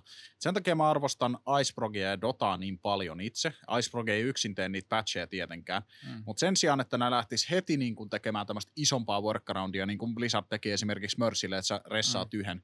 Esimerkkinä tähän, mitä sä olisit voinut tehdä, mitä todennäköisesti Dota-patchissa olisi ollut, jos tämä olisi ollut Dota-tilanne, että sun pitää tämmöinen ressaava haavo. Sen sijaan, että se menee siihen yhteen, niin ne tosi paljon pienentää sitä AOEta. Niin. Että sit se on isompi riski, jos sä hyppäät sinne sisään kaiken keskelle, että sä saat korkeintaan se kaksukkoa pelastettua ja sit sä kuolet itse Aika siinä. hauska. Mä en ikinä mennyt tolta kannalta. Niin. Se olisi aika hauska jopa. Nimenomaan. Ja, ja siis kun Dotassa yleensä se periaate on se, että sit kun se menee sinne sen, tiedätkö, publikkiin, all pickiin, joka on rankkeria totta kai, mutta se mitä suurin osa pelaa, niin siellä on se testivaihe sille herolle. Ennen kuin se tulee sinne competitive game mode, joka on captain's mode, missä sä voit draftata ja pikata sankareita, niin se ensin käytetään niin sanotusti massapeleissä ja mm. testataan sitä heroa ja sitten viikataan ja sitten kun se on pari-kolme patchia ollut, niin sitten se siirtyy sinne komppipuuliin. Toi on hassu juttu, kun miettii, siis, niin kuin tavallaan tätä täytyy kyllä kehua, jos niin kuin Icefrog on pystynyt pitämään tuon Dotan puolella, koska siis just mä oon, niin kuin, oon kuluttanut Overwatch ihan liikaa ja mä oon kuluttanut LoL ihan liikaa. Ja molemmissa on oikeastaan kyllä käytännössä semmoinen, että sielläkin on balanssitiimit, jotka tekee juttuja. Joo. Siitä voidaan olla montaa mieltä, mitä ne tekee, mutta, mutta ihan rehellisen nimissä, että kun molempiin peleihin oli nämä betatestialueet, missä päästään patcheja testaamaan, niin kyllä se miltein 99 prosenttia, että kun se menee sinne beta-serverille, niin Mm. se on, se on niinku käytännössä se final remake. Sitten Niin. se voidaan ehkä taas tulevassa patchissa korjata, mutta ei niitä koska... Mä en muista varmaan yhtäkään juttu, joka olisi käynyt beta-serverillä ja tullut takas sieltä vielä, Niin. niin. vaan kaikki ne, niin kun, se on vaan välivaihe siinä, että ihmiset voi tottua rauhassa siihen, Mm. mm. ennen kuin se tulee publikkiin. Mun mielestä se on ehkä jopa tietyllä tavalla tällaiselle pelille, jotka koko ajan muuttuu, niin semmoinen mentaliteetti, että okei, tämä on, tää on betassa, ensi patchi korjaa sen. Mm-hmm. Että se on niinku ikuisesti betassa. Kai se on ollut meemi vuosikaudet. Siitä lähtien, kun Dota 2 tuli, että joo, se on betassa, että Mä muistan kanssa, se oli aina betassa. Niin, että niin kun, teoriassahan peli on ollut julkaistu, onko se 2013 jälkeen, ja sitten Reborni 2016, joka teki siis UI Overhaulin maimenu näyttää ihan erilaiselta, ja pelissä on vähän erilaista, niin kun, näyttää paremmalta, portattiin Source 2. niin se on muuttunut sitten sen mukaan ja se on niinku virallisesti ulkona betasta, mutta paskat, kun se muuttuu niin paljon se peli koko ajan patchi patchilta vuosi vuodelta, että niinku nykyään siellä on sellaisia asioita, mitä ei ollut 20 vuoteen muutettu ja meikäläisellä tuli sillä että okei, nyt oli mun aika pistää rukkaset naulaa, että sit riitti mun Dotan pelaaminen, mutta ei, se on, se on hyvä tapa joka tapauksessa, oli muutokset mitkä tahansa, niin just ollaan nyt sulla on semmoinen testivaihe siihen väliin. Mutta nyt kuitenkin, kun ollaan vähän Overwatchista päästy Joo. puhumaan, niin siirrytään siihen Team Giganttiin mennään kuitenkin, vaan, mennään koska vaan. se on hauskaa. Se on ollut sulle, sulle semmoinen projekti, mitä sä pitkään teit. Me vähän äh, siitä oli, ei, ei nyt viime kerralla kun oltiin täällä, vaan aikaisemmin kun törmättiin, niin pikkasen päästiin jupisemaan siitä. Arkadessa taidettiin vähän jutella. Joo. Niin tota, mistä tämä lähti, mistä idea, miten se toteutit ja niin, ihan yleisesti Team Giga. Mä oon tosi paljon sitä viime aikoina puhunut, niin mä yritän pitää tämän tällä kertaa tosi lyhyenä. Toki, tehdään näin. Se on siitä, jos jostakin sitä kiinnostaa, niin on olemassa niin monta muuta podcastia, mistä se löytää koko tarinan. Tosiaan, vähän eh, vielä tähän niin. väliin, niin Will Feelin kanssa no, juttelitte joo, myös siellä. Kannattaa, niin. jos, niin kuin, jos haluaa sen viimeisimmän tiedon, jossa mä avasin sen mun mielestä tosi niin kuin hyvin, niin joo. säästäksemme meidän aikaa ja säästäksemme monen muun aikaa, niin mä suosittelen ehdottomasti mennä se Will Feelin podcastin katsomaan. Tai ehkä se oli enemmänkin Will Feelin terapiasessio, josta tuli nyt sitten samalla podcasti, kun se meni niin, niin leveäksi. Aivan. Siellä löytyy hyvin tämä tarina, mistä lähti liikenteeseen, mutta hyvin lyhykäisyydessänsä ö, olin siellä aikaan Gigantissa televisiomyyjänä – Nippi vapautti rosteri. Mä olin jo selostanut Overwatchia, tunsin porukkaa, tuli skeneen, mä olin pelannut myöskin kilpaa. Joo. Sitä. Mä olin pelannut ennen kilpaa, niin musta tuli selostaa. Mä tuli selostaa siis, koska mulla ei riittänyt töiden ja koulun ohella aikaa pelata kilpaa. Ja, ja toi ties tyyppejä en tuntenut sen hetkistä nippiä, mutta tiesin nämä pelaajat ja tiesin samat, että ovat todellakin oman alansa parhaimpia toimijoita ja näin niissä potentiaalia. Ja menin vaan tyyliin löytää ääneen johonkin Discord-keskusteluun, että jon, jonkun on pakko palkata nämä ja, ja jos ei kukaan palkkaa, se on sitten vaikka minä, joka palkkaa nämä, vähän kuin läpällä jopa. Mm. Sitten tuli se hetki vaan, että kun ne vapautettiin ja rosteri meni niin kuin lihoiksi ja, ja mä vaan koin, että jonkun pitää tehdä liike ja tuli mm. vaan hullu idea, että hitto vieköön, että jos nyt olisi rahaa, niin mä palkkasin näin. Ja eikä mä soitinkin sitten niille sellaisella pienellä pilkki silmäkulmassa, eikä mä otin Zappikselle, että hei, että, että jos, että jos mulla olisi rahaa, niin tulisi se mulle töihin. Että sopisiko musta tulisi tämän manageri? Zappis on saman tien, no ei häntäkään haittaa, mutta kun puhuu eka puhui aika ton, ton varmuuden vuoksi vielä vaikka sitten meidän valmentajan kanssa, mm. että sitten Seita, Seita voi antaa sulle sen sanon, että nyt tuli Seitan kanssa sama homma ja sanoi, että, että joo, että, että jos todellakin rahaa tarjoat, että me ei ole mitään halpoja, mutta jos rahaa tarjoat, niin me tullaan. Joo. Sitten mä soitin sen jälkeen Gigantin pääkonttori, jos mulla sattui olemaan puhelinnumeroita, mitä olin saanut muista giganttiyhteyksistä, että se ei ollut mikään semmoinen, että soitin minnekään, minnekään toi Aspa, mä olin Gigantilla tehnyt jo omaa pelikokemusta hyvinkin selväksi ja pääkonttorissa saakka. Joo. Ja soitin, että mulla on tänne idea, että palkataan Nipin rosteri.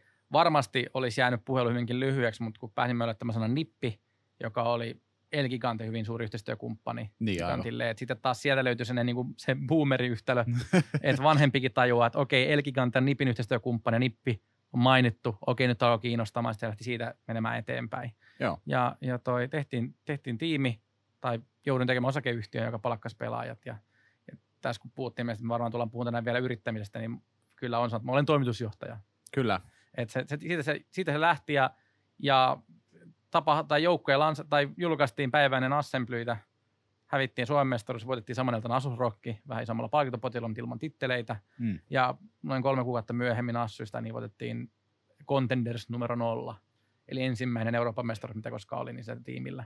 Niin, että tällaisia kaikkia asioita, mitä ei välttämättä niin hirveästi ole ihmiset kuullut, niin on kuitenkin, se on, se on jo iso saavutus, ei Euroopan mestaruus, että siitä sä voit varmasti ikuisesti olla ylpeä, vaikka tämä ei niin kuin mennytkään sit välttämättä ihan sinne suuntaan, mihin, mihin tota, olisi voinut mennä, mutta niin. se on osittain, ei tietenkään teidän syytä, vaan myöskin sitten, miten nämä liikat lähti ja muut käyntiin. Kyllä, että. ja, ja sitten se, että se elämänvaihe oli, tai jos oli sitä aikaa, ja, ja silloin niin kuin sitä riemuitiin ja iloitiin, ja ja niin kuin hauska, että siitäkin on mennyt tosi paljon aikaa jo, ja, ja tänä päivänä ihmiset, jotka törmää, niin kuin tavallaan tosi hauska nyt näidenkin, niin se Will Fillin keskustelun kuin varmasti tämänkin kautta, niin tulee kommentteja, että monet tietää mut nykyään CSN puolelta, mutta sitten taas monet niin kuin tietää, että oli myöskin Team Gigantti, mutta ihmiset ei osaa yhdistää välttämättä, koska ne on niin, kuin mm. niin eri ääripäitä. On, on. Niin, niin se, että, että monen niin kuin se muuttaa sitä niin kuin suhtautumista. Mm. Ja, ja kyllä mä itsekin myöntää, että, että tavallaan mä niin kuin silleen tietyllä tapaa – vähän muistelen niitä aikoja hyvällä ja pikkusen niin. pienellä niin kuin,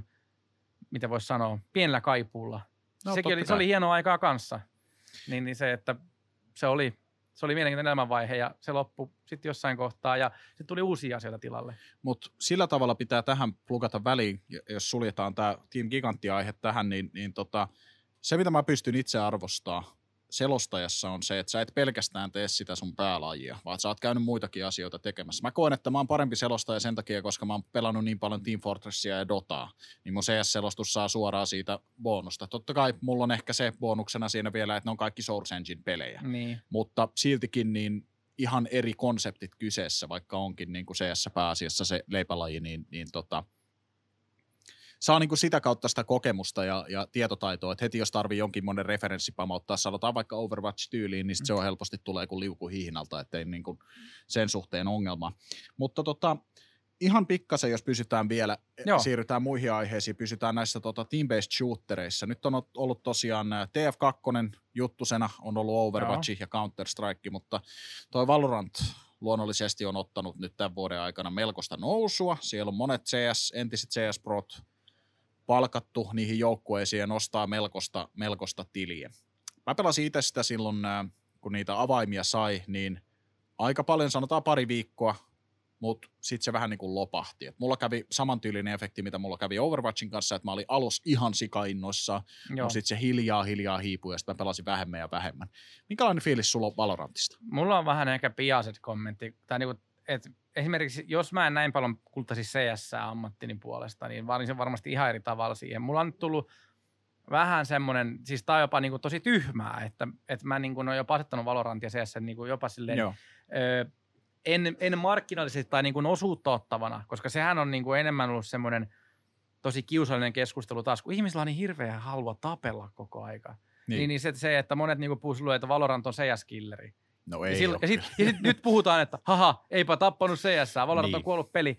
Näin. Ja mun mielestä ihan se, että lopettakaa nyt jo. Joo, ei. Ihmiset, tommonen, niin kuin, että ei toi, ole ken- niin kuin, toi on vaan ärsyttävää. Toi on, etenkin sivusta kattona, toi on niin kuin kaksi koiraa rääkkys ja Älä tekisi mieli, että olkaa ne molemmat hiljaa. Niin se, että, että sen takia niin mä en tykkää sitä keskustelusta, mihin tää nyt, miltä tämä lähti, että kun mäkin Joo, tavallaan laitan toki, alitannosti Toki, vastakkain, toki, totta kai. niin se, että, että sen takia, koska mä kulutan niin paljon CS ja mun pitäisi olla relevantteja, niin mä en pysty samalla tavalla antaa kommittaamista Valorantille, koska se on hyvin samankaltainen peli. Mä näen siinä tosi paljon potentiaalia, ja mä en epäile sitä hetkeäkään, etteikö se poppaa kolme, neljän vuoden sisään isosti.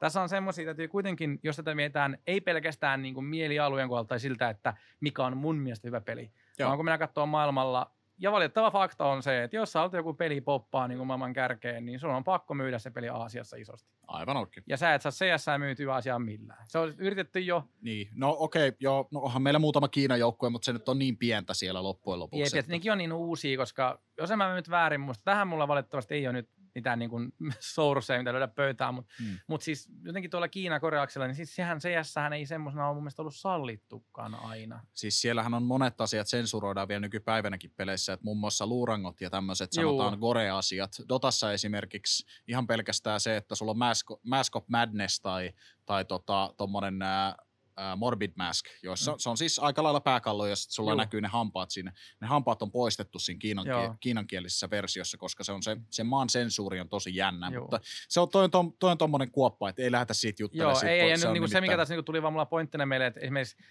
mun mielestä tuolla niin kuin just Kiina, Korean markkinoilla, siellä, ei- siellähän ei ollut CSGO, siellä ei ollut Ei. CS Sorre, siellä Ei. oli, C, siellä oli Counter-Strike Online, eli CSO, Mm, niin. jota harva edes tietää, että oli erikseen tämmöinen niin kuin oma modi sinne tehty, joka oli Counter-Strike, joka ei hirveän vienyt läpi. Mm. No, me ei mene enempää sinne. Se ei mennä, mutta niin tämä oli tämä pointti, mitä lähdin ajamaan takaa, että CS niin kuin ei tule siellä menestymään, koska se ei pääse kunnolla läpi siellä, ja se ei edes kiinnosta niin, Niin. paljon. Se on se tietty tyyli, mikä siellä kiehtoo, mutta sitten mä puhuttiin jonkin verran Dotasta, mä oon puhuttu monesta niin muusta pelistä, mutta se on se syy, miksi League of Legends on maailman pelatuin peli heittämällä.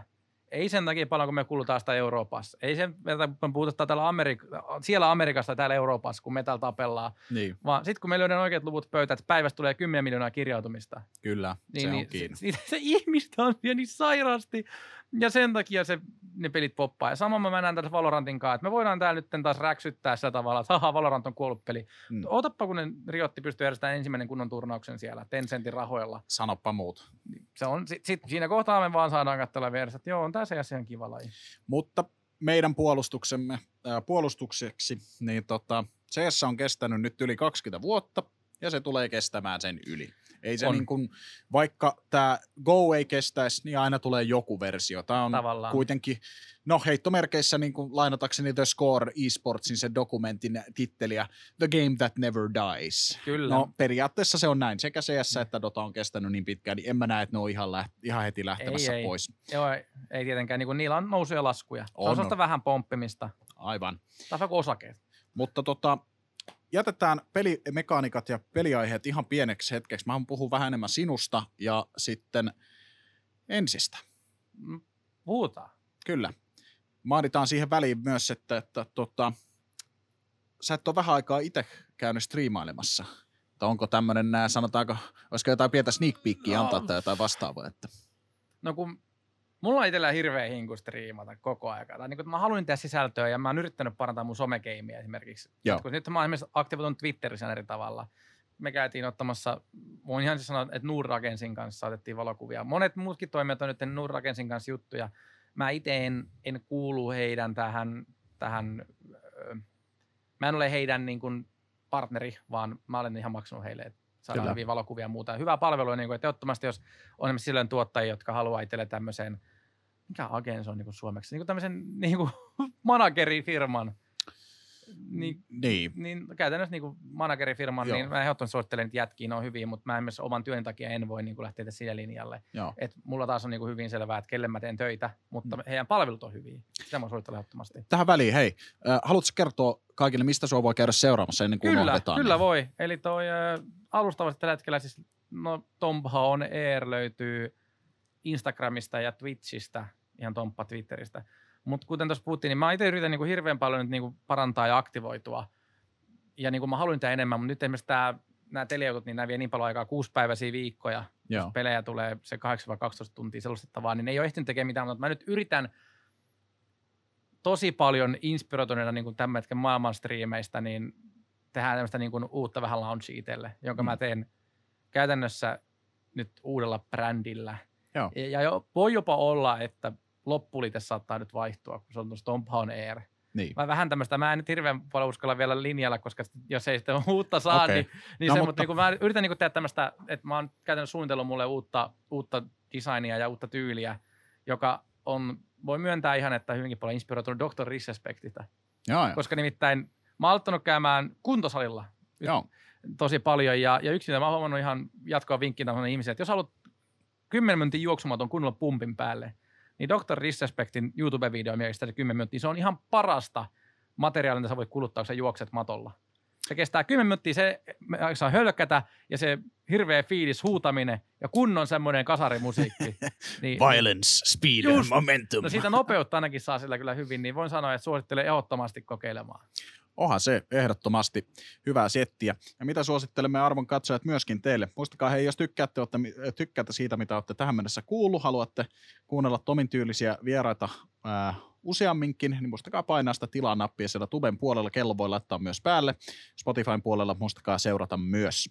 Ja tota, tosiaankin tämä Dr. Disrespectin tilannehan on ollut hauska sillä tavalla, koska se ei ole, ei ole vissiin vieläkään tullut mitään infoa, että mistä se bandit al- alkuperäjä tullut. Niin eikä varmaan saakkaan. Se voi olla, että siellä on ollut joku hetken mielijohde jollain tyypillä tai jotain vastaavaa, mutta se on vaikea, se on helppo spekuloida täällä, mutta... Mm, Kyllä mä tavallaan veikkaan, että on siellä niinku joku, se on syy, joka on pakko olla joku tyhmä syy, mutta esimerkiksi se, että kyllä mä jotenkin veikkaan, että esimerkiksi tämä Dr. Disrespect, että hänkin, että hän varmaan olisi nostanut sitä isomman haloon, jos hän olisi ihan niin kuin täysin puhdas pulmuna asian suhteen. No joo, Mutta mä veikkaan, että se on joku ihan tyhmä juttu, siis jostakin joku, jo- joka tavallaan on todettu, että kaikki osapuolet pääsee helpommalla, kun ollaan vaan turpa kiinni. joo.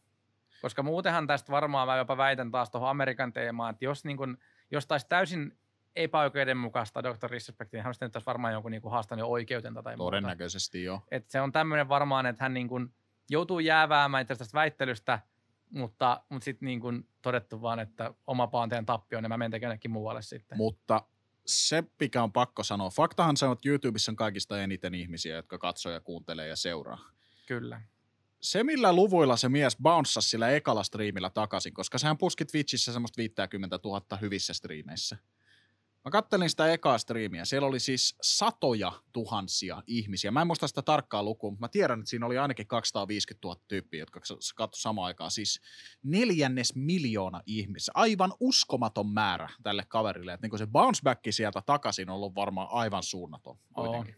Mutta siinä on vaan sitten myöskin, se tyyppikin, eihän niinku se, se oikeastaan se materiaali itsessään mitenkään niin kummallista, mutta se on onnistunut tekemään niin hyvän – niin hyvän hahmon, ja sitten täytyy saman tien sanoa, että sen se efektipuoli on niin hyvin halussa, että siellä oh. myöskin tämmöinen efekti, jota mä oon siis vuosia tykännyt seuraa Lolin puolella, The Peace Pigeon, Joo. niin on hänen editorina. Ja okay. mä tiedän, että se tyyppi, siis tämä tyyppi teki aikoinaan siis Loli tämmöisiä vaan niin kuin, öö, niin kuin, vähän kuin hauskoja montakeja. Joo. Ja, ja se teki, niin kuin, se teki sellaisia yli editoituja montakeja, jotka oli sellaisia itseironisia. Ja se pääsi Riotille duuniin.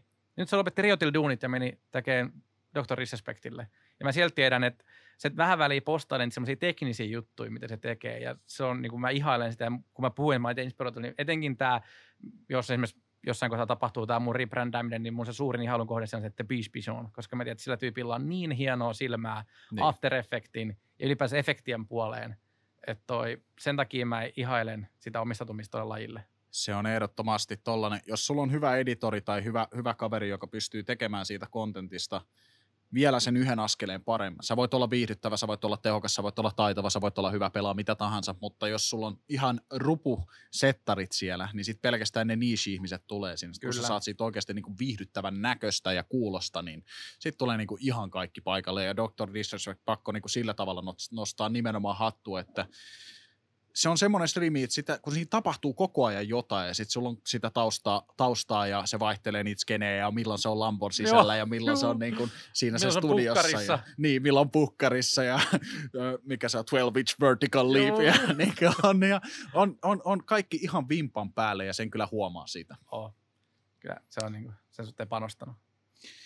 Mutta, mutta tota, nyt on Suomessa CSN suhteen ollut paljon tapahtunutta, on ollut roster menneen vuoden aikana, on ollut paljon niin kuin draamaa ja on ollut ää, niin kuin uusia nousuja myös.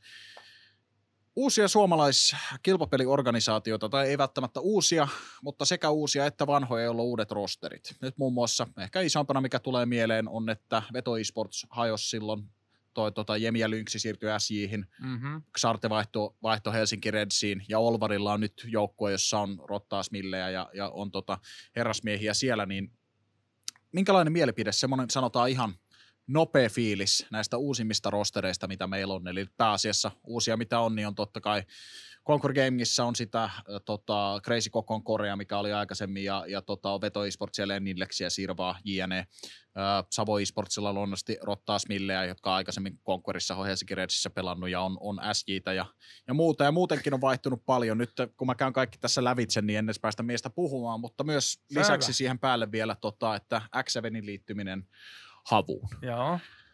Niin minkälaista kuvaa tämä luo sulle tällä hetkellä tästä skenen tilanteesta? Siis mun mielestä on tosi hyvä, että tulee taas edelleen se, että kuten puhuttiin, että oma tausta on se, että mäkin teen uuden organisaation ja uuden tiimin. Eikä, ja niin, nopea tiimi on se, että eihän sekään ollut se totaalinen nippirosteri. Sehän vähän muuttuu vielä. Kyllä, kyllä. Loppuhetkellä niin taas tämä, että tulee uusia organisaatioita ja katsotaan niin CSN-puolen samaa hommaa, että ne samat pelaajat, mutta sitten tulee pari uutta mukana niin mun mielestä se on vaan niin kuin meille hieno juttu ja tavallaan tarjoaa niitä mahdollisuuksia tehdä paljon nousua. Mullakin siis tulee tosi paljon keskustelua tästä, että kun puhutaan esimerkiksi tästä pelaamisesta. Tämä muun muassa Ville Fiilin tehty keskustelu tästä, että Suomen esportsissa tulee siitä, että kun on paljon ihmisiä, jotka haaveilee urasta niin kuin esportsissa. Joo. No ennenkin se, että siitä kannattaa haaveilla. Mäkin haaveilin joskus, mutta en mä tiennyt silloin, mitä ammattipelaaminen oikeasti on, että sit sun vaan tarvii alkaa grindaa. Ja, ja nyt, kun, nyt kun sen tietää esimerkiksi, mitä ammattipelaura on, niin mä olin kaukana kaukana ammattipelaurasta oikeasti. Joo. Mä olin hyvin valveutunut harrastelijapelaaja, joka käytti liian paljon aikaa kertaakseen lainalottaan turpaa. Mutta mut just se, että, että niin, niin nämä uudet organisaatiot ja muut vaan mun mielestä mahdollistaa sen, että, että uudet niin kun tasot nousee koko ajan ja tästä tulee paljon ammattimaisempaa suuntaan. Sitten kun meillä on oikeasti niitä tiimejä, nytkin niitä on, mutta sitten se, että mikä niistä menee se oikeasti ammattimaisen suuntaan. Että mikä on vaan sellaisia linareita, jotka on ottanut tämmöisen vähän niin kuin ylivakavan suunnan, mutta on silti pelkkä kaveriporukka. Ja mikä oikeasti mm. organisaatio, mikä tukee toimintaa. Sitä me tarvitaan. Jos saat sun niin kuin hommasta palkan. Tai jos sä niin kuin onnistut, olisi sitten sulla tyyli joku Savo, jossa Olvari on sitten se myyntitykki ja niin kuin hoitamassa sitä hommaa, että se niin kuin näyttää ammattimalta. Tai sitten jos on sulla kaveriporukka, joka saa otettua sen, sen, sen lähi, lähihuoltamon perän, perämoottori Oyltä itsellensä 20 euroa per pelaaja palkkaa, että nimet paidassa. Niin. Se on se suunta, mihin me mennään. Ja kuuluu olla, että enemmän vaan organisaatiota, koska sitten ehkä kymmenen vuoden päästä niin voi olla, että, että meillä on niin semmoinen SM-liigan verran oikeasti meillä on tiimi, joka voisi luoda vaikka tämmöisen niin kuin ihan kunnon tason esimerkiksi. Nyt meillä on tällä Niin. hetkellä näitä Suomi-kuppeja, Suomi-turnauksia, myöskin on liikoja myöskin meillä toimijoilta, mutta mut sitten ne on enemmän semmoisia stuntteja aina. Mm. Et mä tavallaan jopa niin kuin toivon, että meillä olisi jossain kohtaa niin kuin ihan siis lätkä SM-liigaan verrattavista niin kuin kunnon iso kattojärjestö, jossa niin kuin olisi kunnon liiga, Niin. niin. eikä semmoinen, mikä pelataan kolmes kuukaudessa pois, ja sitten se on se niin kuin hetkinen titteli. Siis sehän siinä on, se on, se on tota, kuitenkin kun CS on ylivoimaisesti pelatuimpia lajeja Suomessa ja siis kaikkia niiden koirat tietää suurin piirtein, jotka on joskus tietokoneeseen koskenut, että mitä CS on ainakin perustasolta. Hmm. Niin loppujen lopuksi se, että näitä nousee näitä jengejä koko ajan lisää, niin se koko ajan enemmän ja enemmän ajaa siihen tilanteeseen, että me saadaan joku nimenomaan tämän tyylinen, kuten SM Liigaa. Että niin kuin miettii lätkääkin Suomessa, Mestiskin on tosi katsottua loppujen lopuksi, vaikka Se se on, on, se on niin viihdyttävintä niin, lätkää. Aivan oikein. Niin, no se, on, no, se vähän riippuu. No okei, toisaalta mun pitää vähän nyt, vähän nyt tota, k- tota, kyrsiäkin sit turkulaisille siellä, että miten kävikään kiekko Espoo Tuto 92 vai miten oli. Oh, Mutta no. tota, joo, itse asiassa shoutouttia Eeri Kautiolle, se on mun tota vanha luokkakaveri Pikkubroidi siellä ykkösketjussa pelaa kiekko Espoossa, mutta nimenomaan niin se, että sä saat jonkun tämmöisen liigatoiminnan olisi suunnattoman hieno nähdä, koska me ollaan kuitenkin molemmat nähty se ihan alkuvaihe, että se on pelkästään tällaista assypelaamista ja nousee sitten tonne korkeammallekin asti, että hemmetin hieno nähdä, että näin, näin hyvin nousee eteenpäin. Mutta tästä tämmöisenä, huo, tämmöisellä huonolla aasin sillalla Joo. Suomis, kenestä ollaan puhuttu. Robu on muun muassa tehnyt, Rope on tehnyt videon tästä YouTubeen, eli unelmajoukkue suomalaispelaajista. Tähän lu- luetaan myös mukaan muun muassa Jenny tai Aleksi B tai Otto Ande, jotka Ihan pelaa maailmalla. Niin, niin. suomalainen pelaaja yleisesti, niin per rooli, tai ei tarvitse per roolikaan olla, voihan sulla sama rooli pelaaja olla, jos saat vain jollain tavalla laitettua, mutta sulle semmoinen niin kuin Tomin, Tomin tota, unelmajoukkue suomalaispelaajista. Ai ai, okei. Okay. No tehdään. Mä tavallaan oon tätä pikkusen miettinyt samalla, kun mä oon kuunnellut muiden tekemistä. Ja, ja tässä on semmoisia hauskoja pointteja, että mä tuun kasaamaan tämän ihan nytten mun mielestä niin kuin taitopuolelta. Että kun monet tykkää tehdä sellaista, ruveta miettimään, että hitkä tulee yksin ja montaa muuta.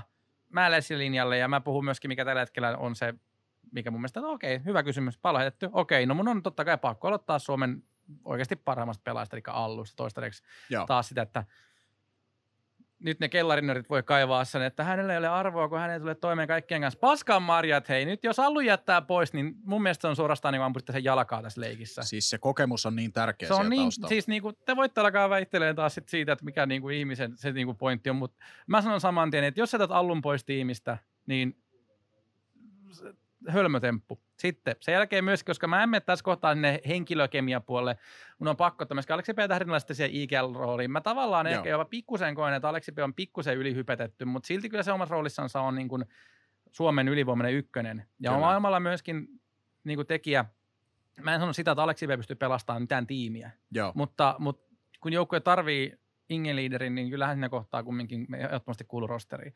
Sitten sen jälkeen otetaan tämä tämmöinen niin kuin yleispelaaja, mä otan tähän Seni. Tämä oli mulla vähän tämmöinen, otanko mä kun mä aikaisemmin mietin, otanko mä Sergei vai sen, ja Sergei formi on tosi paljon heikommassa hapessa. Jotkut Joo. sanoo sitä, että, että Aleksi P nostaa, nostaa Sergei ja, ja vetää sinne päin, niin kuin, että no ennen vanha se toimi.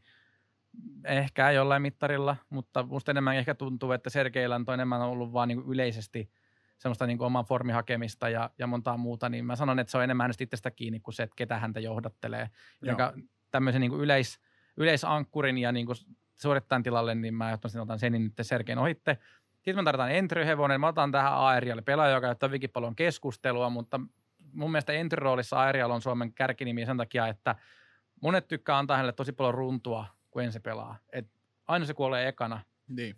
Mutta jos puhutaan johtamisesta, niin, niin toi Aerial ei beittaa. Mm. Kun Aerial antaa tehtävää, että me putsaa huone, niin se, joka putsaa se huoneen, tai se kuolee ekana ja kertoo, että se oli siellä vasemmalla nurkassa. Niin. Et sen takia niin mun, mun mielestä niin sitä roolia pitää niin tosi paljon kunnioittaa. Niin ja muutenkin Arielilla ADR yleensä suht koht hyvä, riippumatta oh. siitä, että vaikka kuolee, että niin kuin saa niitä, silti sen niin, damagen Ja tavallaan se, että hän on niin kuin miltein, niin kuin, hän ottaa entrynä tai hän kuolee entrynä. Niin. Että hänellä niin kuin on siinä mielessä kumminkin niin kuin, hänen tehtävä oli tehdä siinä.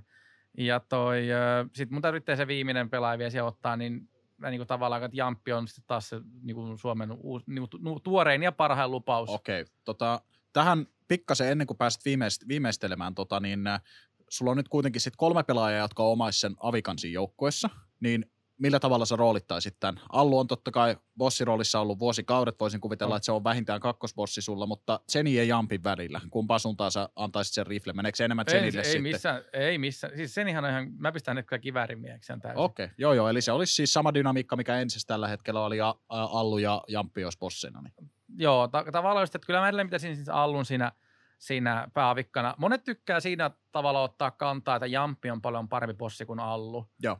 Mutta mä tavallaan koen, että, että Jamppi on taas se, niin kuin, että, tai Jamppi tekee sellaisia, niin kuin, Jamppi on sellainen FPL-pelaaja. On jo. Että hän, hän tekee niitä häikelemättömiä. Mä just Score eSports uppassa, kun se veti siinä Miraken midis jonkun 360 laukauksen perunakellariin ja mietin vaan, että se tekee just sitä, että niin, se, tosin se oli FPL-peli, että sit, täysin kunnioituksella, että pelin vakavuus on ihan eri luokkaa, mutta se, että mä väitän sitä, että että Jamppi ei tällä hetkellä ole vielä parempia vika kuin Allu. Taas sitä se, että Allulla on niin paljon vuosia, ollut niin paljon kokemusta sitä varmuutta, etenkin vielä sit, kun tulee se hetki, että kun tämä koronaepidemia tai epidemiavaihe loppuu ja päästä laneille, Joo. niin jotenkin mä taas koen sitä, että, että Allu on vaan niin paljon enemmän tehnyt, niin paljon pidempää, niin paljon enemmän, niin paljon erilaisissa variaatioissa, että mun on sen takia pakko niin kuin pitää se kunnioitus siinä mielessä. Mutta Jamppi ottamasti sen niin oppipojakseen vierelle, eikä välttämättä, ei edes mikään niin kuin isä- ja poika vaan enemmän tavalla niin kuin kollega teemalla, että et Jamppi on niin hyvä pelaaja, että hän pystyy fleksaamaan avikkaa, kun ollut esimerkiksi kuolenkin paikkaa. Kyllä, kyllä. Mutta taas se, että että jos me tehdään vaikka kahden vuoden päästä lista uudelleen, niin todennäköisesti siinä kohtaa on lompunut jo rosterista pois, että se on jamppi siinä kohtaa. Mutta mä tavallaan taas ajattelen tämän niin kuin enemmän tälleen statistiikkapuoleisesti ja sitten niin kuin raan faktan, että nyt mä niin kuin en anna tunteiden viedä mua eteenpäin tässä, enkä sen, että mitkä ne henkilökemiat Joo. tai vaan sitä, että mitä Twitchat on mieltä, vaan niin kuin, tämä on siis se, miten mä sen näkisin. Objektiivisesti, niin suurin osa sun valinnoista tossa, niin mä oon aika samaa mieltä. Joo. Jenissä totta kai ennen kuin joku mulle nipottaa, kakkosavikkana yleensä pelannut, toki, kyllä. Ja Riflerinähän Jenny on ihan ma- mahtava, siinä niin kuin, ei voi ottaa sitä pois ehkä ainoa, mikä mulla tulisi tuohon mieleen, on, on, että vähän niin kuin pyöräyttäisi entryä edes takaisin. Jussilla Janilta mitään pois ottavatta, ehdottomasti Aarial tehokas, tehokas pelaaja. Mä saattaisin siihen vaihtaa jonkun vähän nuoremman pelaajan esimerkiksi. En esimerkiksi. puhu nyt siis henkilökohtaisesta taidosta tai jotta, että joku on parempi kuin Aarial, mutta enemmän sitä, että niinku pitkällä tähtäimellä suurin osa pelaajista, mitä sä oot valkannut, esimerkiksi jos Allu siirtyy sitten vaikka, sanotaan, että tämä rosteri kestää kaksi vuotta, niin. ja sitten Allu siirtyy coachiksi, ja sitten niin. sulla uudempi pelaaja ottaa sen niinku tilalle. Mutta objektiivisesti tosi hyvin valantoi, ehdottomasti. Ehkä niinku jostain se, että jos mun pitäisi niinku nyt tehdä Suomen mestaruustiimi, se olisi tämmöinen. Mutta just sitä, että että todennäköisesti jo vuoden päästä niin tässä olisi joku mennyt jo vaihtoon, enemmän niin, tai niin. vähemmän. Kyllä, kyllä. Et se, että, tämä on vaan niin ehkä tavallaan, mä tykkään vähän hämmentää soppaa, koska tämä on, tämä on ollut hyvinkin, hauska tosiaan tämän esille, Liis, koska tämä on aika tämmöinen hauska leikki, mitä monet toimijat on, on. Tykkää, tykkää puhua ääneen, niin hauska jopa se oma inputti tähän. Joo, siis kun mä oon noita pari kertaa tehnyt sillä tavalla, että on pari kaljaa kavereiden kanssa otettu ja ollaan keskusteltu tästä aiheesta, mutta kun meillä on niin paljon talenttia loppujen lopuksi Suomessa, mutta silti nämä samat nimet, että se tulee esille, niin, niin tota, kun monet saa niin paljon skeidaa, niin mun mielestä aina kiva sitten vähän, tiedätkö, vähän möyhiä. Vähän möyhiä tuoda esille, mutta, mutta tota, oh.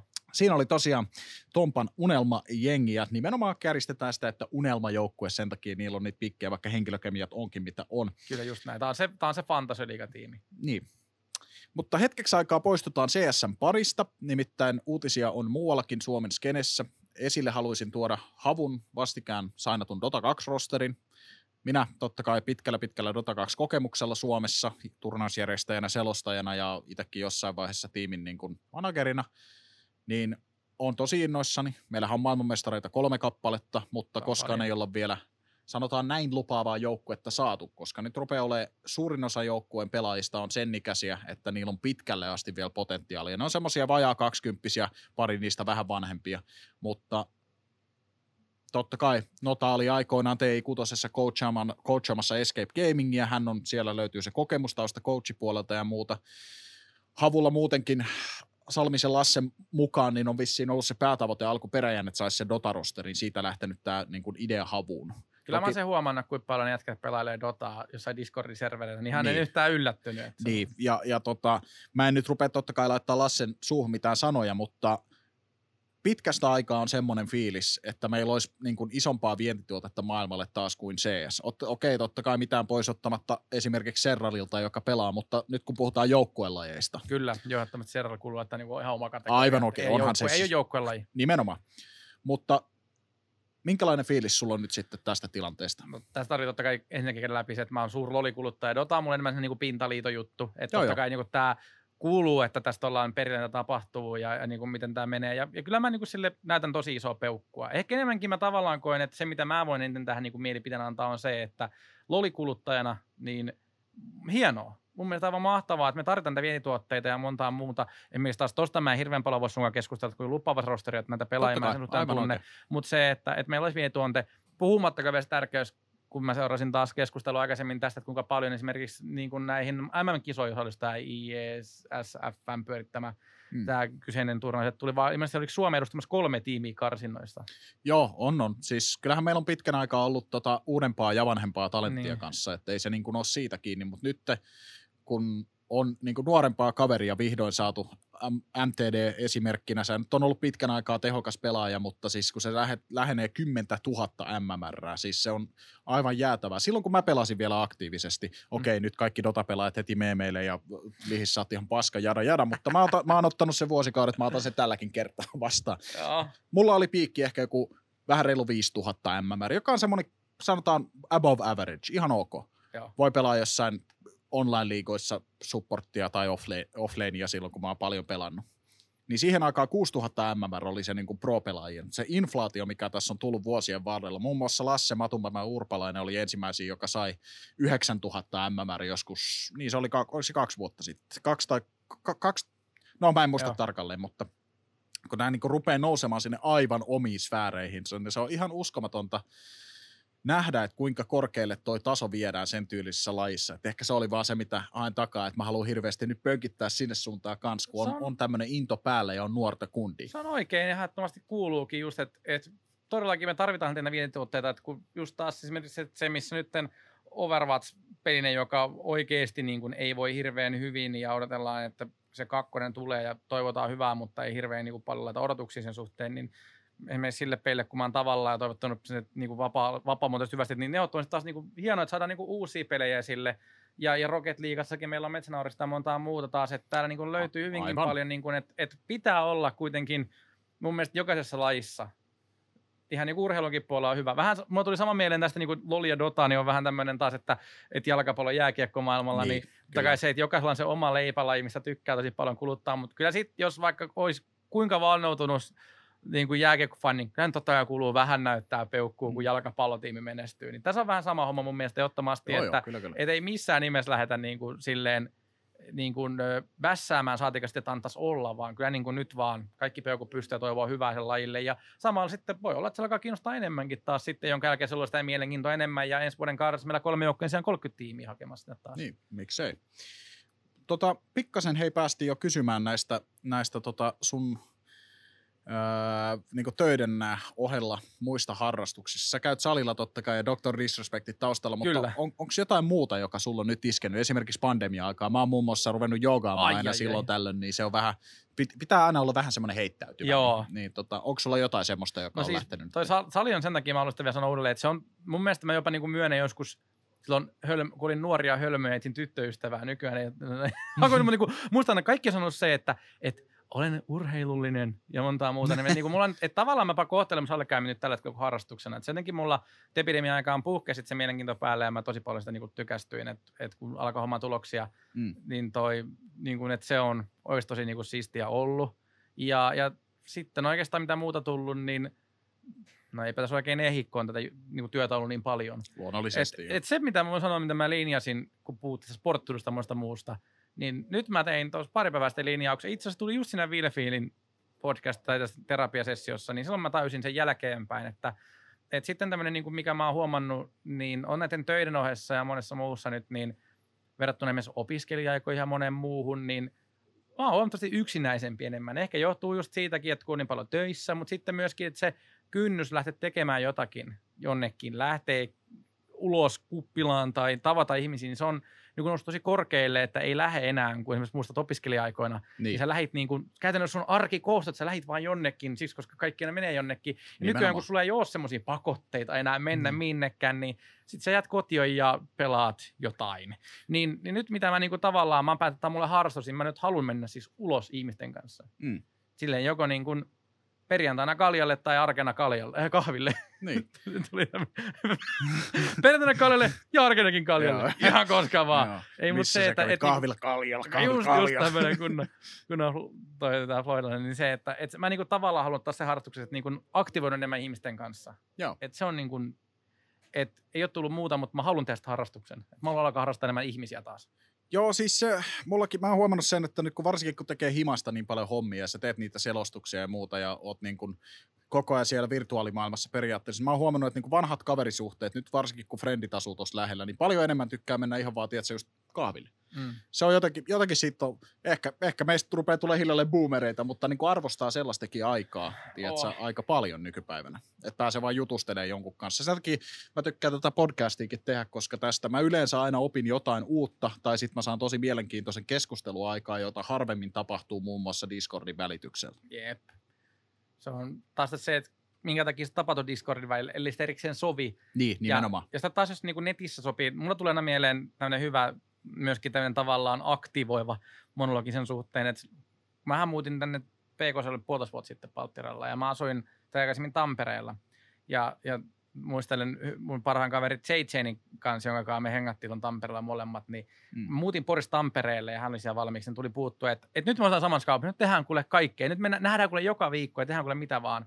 Mä asuin Tampereella melkein kaksi vuotta ja me varmaan ker- kaksi kertaa nähtiin kahden vuoden aikana, kun muutettiin samaan kaupunkiin. Discord on vähän samanlainen kuin se, että sä asut samassa kaupungin ihmisen kanssa, että sä ajattelet sitä aluksi, että nyt me voidaan tehdä ihan mitä vaan, me voidaan joka päivä tehdä jotain juttuja. Niin.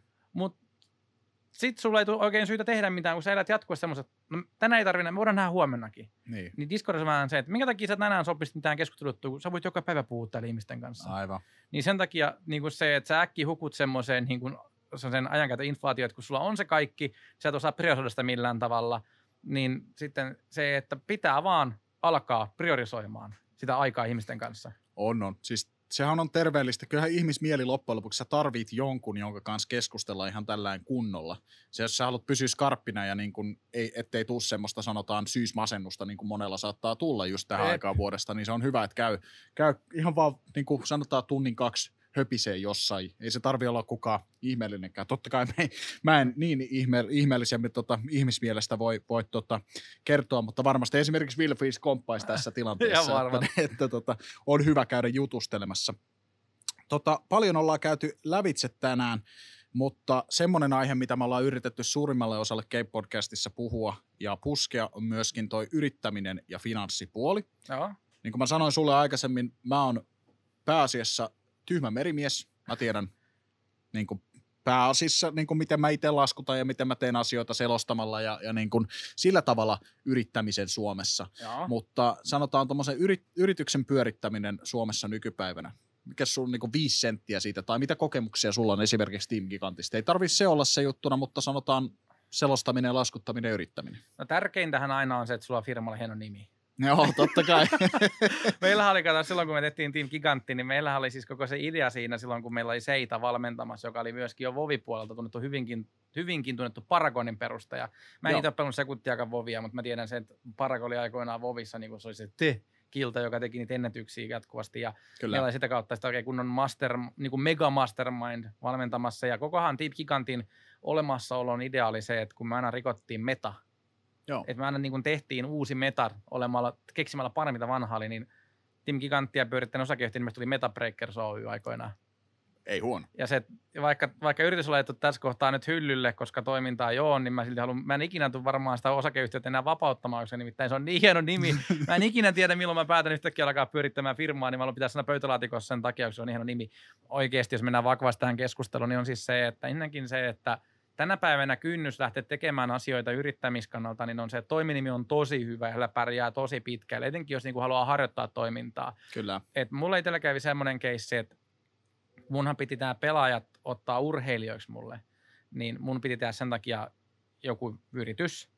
O, teenkö sitten, teenkö sitten jonkun osakeyhtiön vai minkä tahansa muun yhtiön, avoimen yhtiön tai muuta, niin mä olisin mennä osakeyhtiön sen takia, että sitten mä ei ole mitään omaa kassaa kiinni, jostakin olisi tapahtunut joku hullu juttu, että mm. olisikin joku palkat jäänyt maksamatta, mutta laittaa oma, omaa kassaa kiinni. Osakeyhtiö on myös hyvä vaihtoehto, mutta sitä mä, mä en tiennyt, kun mä tein sen firman, on se, että osakeyhtiön pyörittäminen on todella monimutkainen keissi. Sen takia, minkä takia käydään kouluja, liike tai niinku, näitä tämmöisiä kauppakouluja, opetellaan erikseen tekemään firmaa, niin ihan syystä, koska nimittäin onneksi verottaja on mun kohdalla tosi ymmärtäväinen, ja esimerkiksi mulla kävi mun osakeyhtiön kanssa tavalla, että mä vedin puolitoista vuotta kirjanpitoa ihan vihkoon.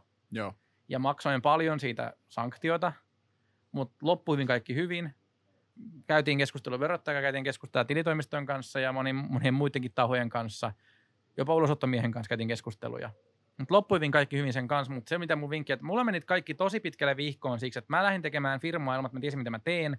Ja, ja sitten vielä, että, että sit, kun mä tein sen, niin mä ajattelin, että mä teen sitten nämä paremmalla ajalla, kun mä ehdin. Mm. No totuus, en mä ikinä ehtinyt tekemään paremmalla ajalla. Parempaa aika ikinä ei tullut. Niin. Ja sitten kun sulla alkaa tulee laskuja vihkoon menneestä kirjanpidosta, mikä siis mulla siinä meni sillä tavalla, että mä en kirjoittanut, tai mä, mä en, kerrottanut, mä en kommentoinut mun kirjanpitoa niin minä tavalla, koska sitä ei ollut mulla. Niin.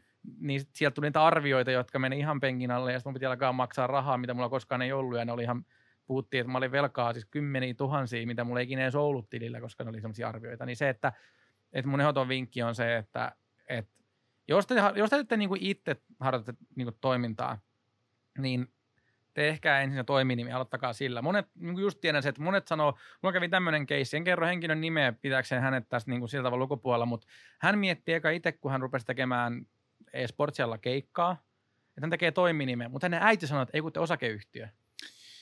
Siis... Koska osakeyhtiö, sit sulla ei ole omaa pääomaa kiinni. Mm. Ja ja sitten mä sanoin silleen, että herra jästä, sä edes haaveile tuommoista. Mä oon ollut tuossa tilanteessa kiinni ja niin kuin, mä sanoin, että älä vaan tee ainakaan itsestäkin osakeyhtiöä. Niin. Sitten jos sulla on niin muita tyyppejä, kelle sun pitää maksaa, sitten taas toiminimi ei riitä, sun pitää olla välikätenä. Kyllä. Ja hauska juttu tässä välikädessä, kun mä tein tämän Metabreaker mä en tähänkään päivän mennessä ottanut sitä penniä ulos. Hmm.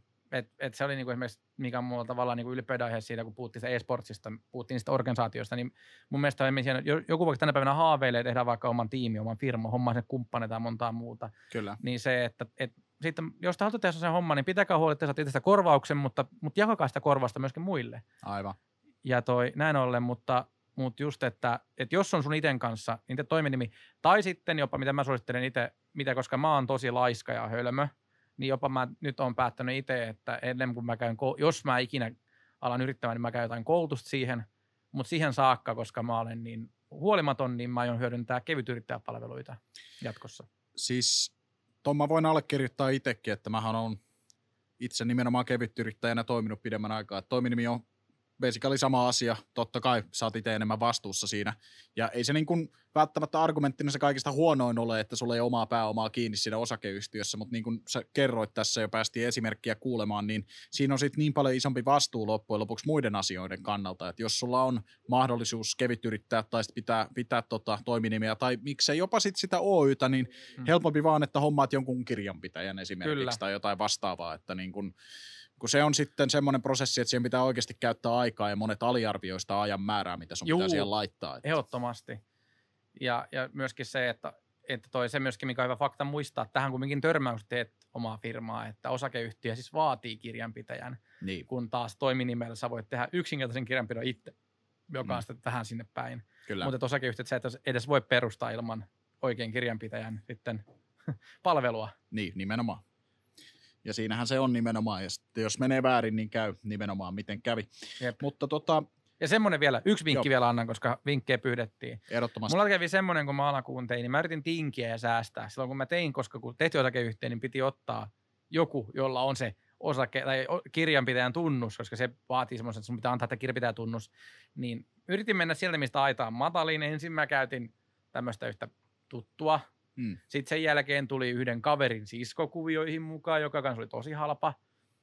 Mutta ei niistä ollut oikein mihinkään. Ne ei ole koskaan ollut missään yhteydessä ja sen takia moni asia jäikin mulla hoitamatta, koska toi, kun sit sen se kirjanpitäjän kautta, että se niinku teki teki käytännössä mitä se oli pakkoja, koska mekään ei ollut missään niin kuin hirveän paljon tekemisissä, niin ne vaan jäi tekemättä.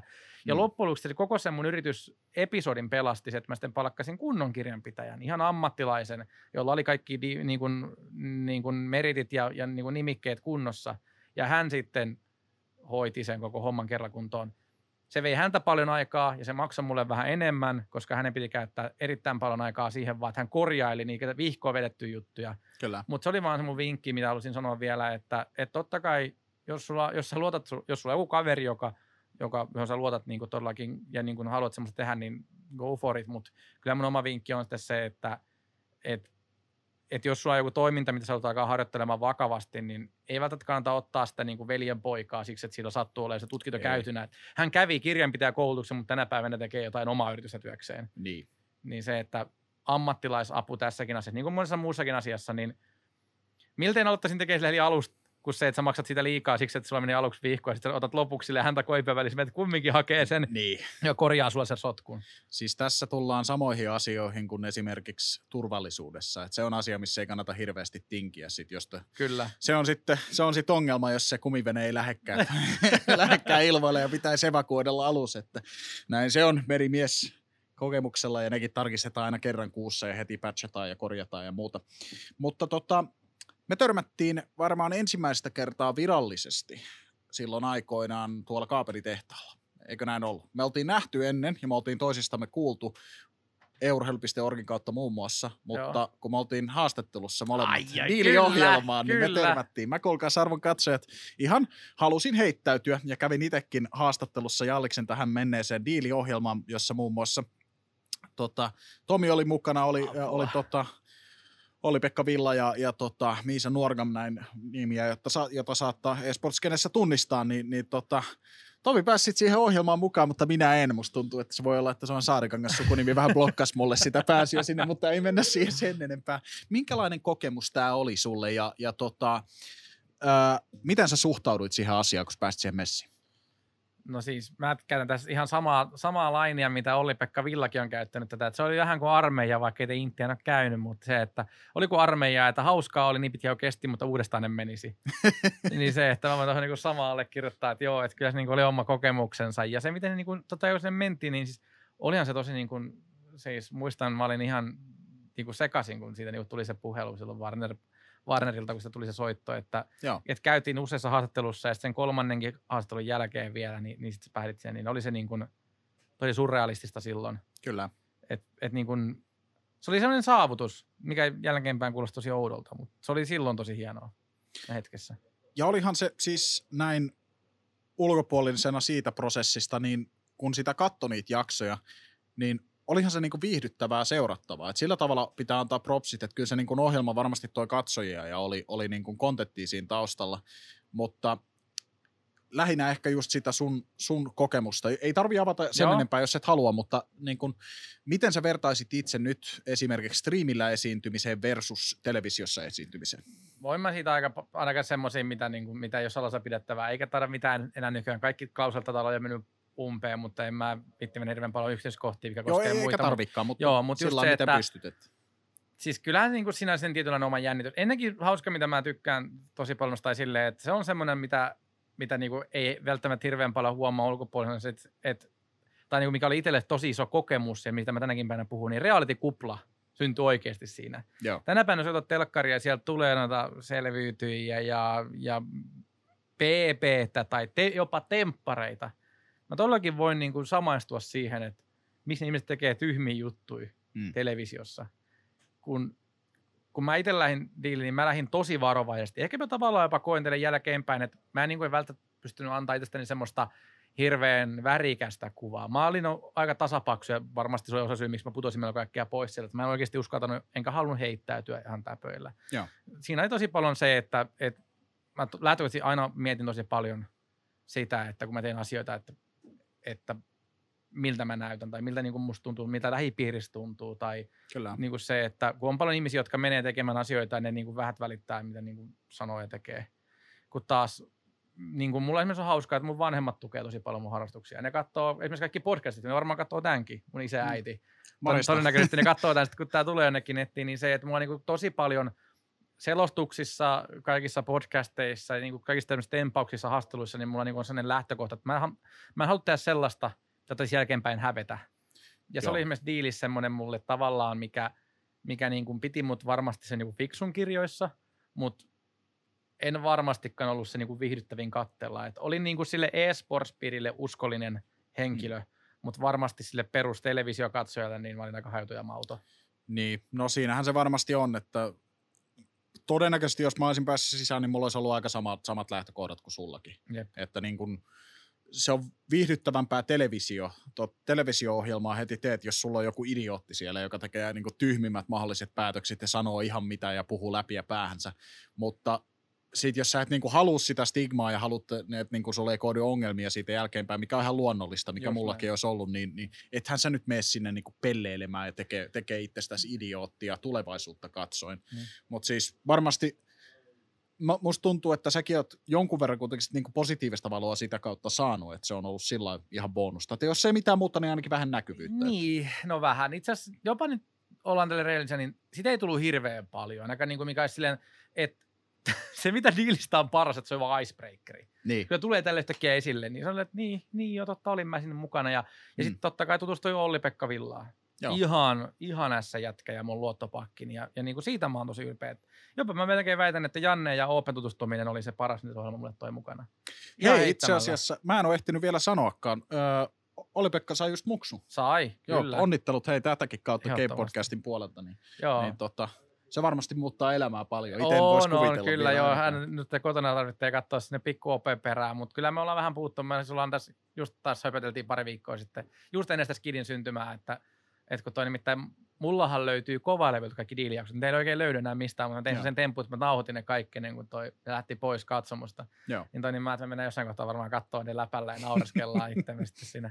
Naureskellaan partaamme, kun sitä kattellaan, mutta just se, että että se niinku mitä diilistä, mutta joo, ei se, että kun puhuttiin sitä näkyvyydestä, niin aika vähän. Mm. Et enimmäkseen, niin kuin samaisen Ville Feelingin kanssa puhuttiin siitä, niin toi, että et, hän, ai sä olit diilissä.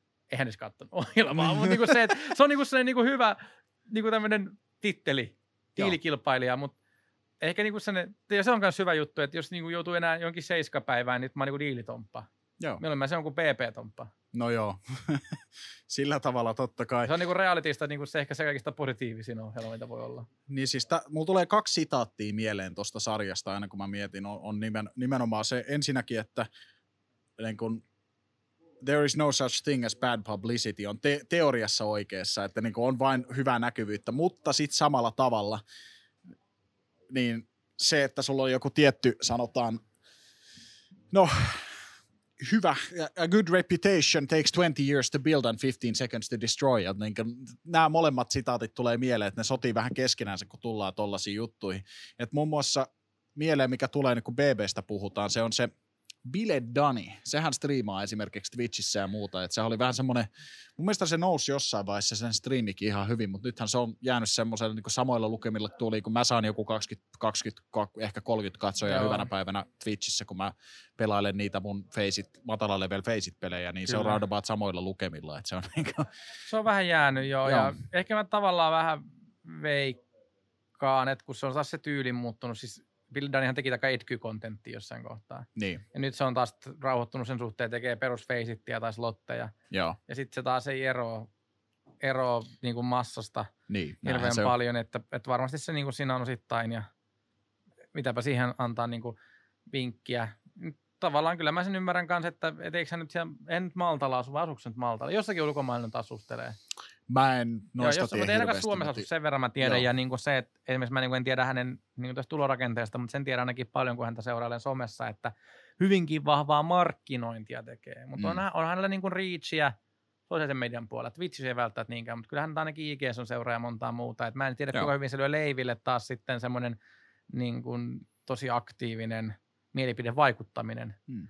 Mutta taas sitten mun papereista tämmöisenä e-sports-toimijana, e-sports-asiantuntijana, niin mä en ilmeisesti syytä miksi mä häntä niin silleen seuraisi aktiivisesti. Niin, ei, ei mullakaan Mutta oikein ole. sanoa entinen Arkt, tai onko se, nyt, onko se nytkin vielä Arktikin riveissä, mutta niin kuin siellä Niin. joskus ollut, sittenkin muuta ja nyt pomppi Arktikissa mukana.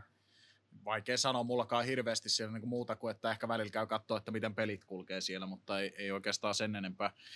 Semmoinen juttu, mitä haluaisin ainakin vielä tähän päätyä tai Joo. loppuun kysyä sulta on, tämä on se klisee-kysymys, joka sä saat työhaastattelussa aina, mutta mä muotoilen se eri tavalla, niin se ei ole niin klisee. Okei. Okay. Eli työhaastattelussa tai muussa tilanteessa sulta kysytään aina, että missä sä näet itse, itsesi viisi, viiden vuoden kuluttua, niin sen sijaan, että me kysyttäisiin tuota klisee-kyssäriä, niin mieluummin, onko sulla jotain tällaista unelmaa, sen ei tarvi välttämättä olla mikään, mikään niin kuin konkreettinen, se voi olla joku ihan abstrakti vaikka, että haluan, haluan, haluan oppia Venäjää ja, ja matkustaa sanotaan vaikka Uralin vuorille tai jotain vastaavaa, mutta onko sulla niin joku semmoinen tulevaisuuden jotta mitä sä haluaisit lähteä tekemään tai mitä sulla on tähtäimissä? Ainahan jotakin pieniä on totta kai ja sillä tavalla, mutta yksi mikä niin menee aika hyvin tuon äskeisen pointin kanssa, mitä mä tähän sanoin ihan mielellänikin jopa, kun puhuttiin just niin kuuluisuudesta, niin niin kuin, näkyvyydestä ja suosiosta, niin yksi mikä semmoinen hauska pointti, mitä mä itse taas tähän niin diiliin jopa vähän verraten, ei nyt suoraan siihen, mutta se, että,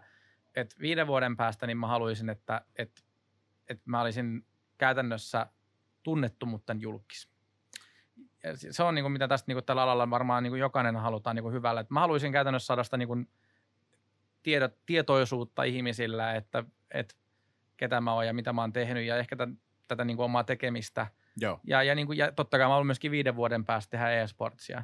Mutta tiedä sitten, että onko se selostaa vai joku sisällöntuototoiminta vai moni muu sitten. Mutta mm. se, että on, olisi vielä hienompaa sanoa, kun nyt mulla on selostamista viisi vuotta takana, josta suuri osa on josta amatööripuolelta, niin olisi hieno sanoa, että mä oon kymmenen vuotta selostanut sitä viisi vuotta, mä oon ammattilainen. Joo, siis toi on aika lailla samantyylinen tavoite, mikä it- itselläni on, nimittäin nykypäivänä striimaajat, ammattilaispelaajat, talentti, selostajapuoli ja hostit ja muut, niin hyvä puolihan siinä on se, että verrattuna entisajan julkiksiin, tai sanotaan tällaisiin niin kuin superjulkiksiin, niin aika moni ammattilaispelaaja voi silti lähteä kauppaan ostaa maitoa, eikä se Niin. olla moksikseen. Verrattuna siihen, että sulta tulee joku Johnny Depp, eihän se käy itse kaupassa varmaan, kun Ei ei, niin. ei, niin kuin pysty. Mutta sitten niin isotkin striimaajat, ehkä joku saattaa tulla, tiedätkö, kadun välillä, hei mä katsoin sun striimiä eilen, moi moi, mutta sitten se jää niin kuin siihen aika lailla. Yksi, ketä mä tiedän Suomessa, no ehkä Aleksi B varmaan sama kategoria, mutta mä edelleenkin muistan sen, kun mä kävin silloin, kun meillä oli ennemmin tuolla Vallilassa, meillä oli Assembly ensin konttorit samassa pisteessä, me käytiin Allunkaan lounaalla. Joo, Ja me pysäytettiin kolme kertaa, kun me käveltiin lounasravintolasta takaisin konttorille. okei, no joo, mutta Allu on toisaalta Juu, aika näkyvä On, siinä. on, että niin- Allu ja. Aleksi on varmasti, että pysytään kadulla, mutta ei muita toimijoita. Et siinä mielessä Niin. niin. oikeassa. Mutta piti ottaa hauska fakta sanoa, että Mm. et, et jos niinku tuosta puhutaan, niin, niin mä oon ollut paikan päällä todistamassa, kun me ei pysty kävelemään ilman pysähtelemistä Vallilassa, mikä sekään ei ihan ihmisistä kuin mikä liikaa tungostele. Mutta No ei tosiaan. Mutta tota, sillä tavalla niin kuin optimi olisi just semmoinen tunnettu, mutta ei, Kyllä, ei, ei juu. julkis, että niin kuin sulla pystyy olemaan se oma elämä Niin. normaalisti ilman, että sieltä just tulee näin. jokaiselta, jokaiselta tyypiltä. Ää, Ja ehkä niin enemmän siinä, mitä mä pelkään sitä, että, että miksi mä sanon, että emme halua julkis on taas se, että aika niin kuin stick, niin kuin, tavallaan mä koen, että julkis on, tämä on vähän sama homma kuin muoti. Tämä on Mm. hyvä pointti, niin kuin, että, että mä haluaisin tavallaan, että vähän niin kuin, ero, niin kuin mikä on tämmöisellä niin kuin, muodilla ja legendalla käytännössä. Mä niin kuin, tykkään enemmän siitä, että ei ole mikään niin, kuin, niin flashi, että niin kuin pomppaa äkkiä, jos laskeutuu, koska muoti on vähän esimerkiksi semmoinen, että kun jokin on muodissa, niin se on todellakin kuumaa hottia, Joo. se lähtee vaan pois. Ja mä en haluaisi missään nimessä olla muodissa, vaan mä niin kuin haluan vaan niin kuin päästä pikkuille ennen kärkeen ja sitten ihmiset ehkä muistaa mut Siis joskus.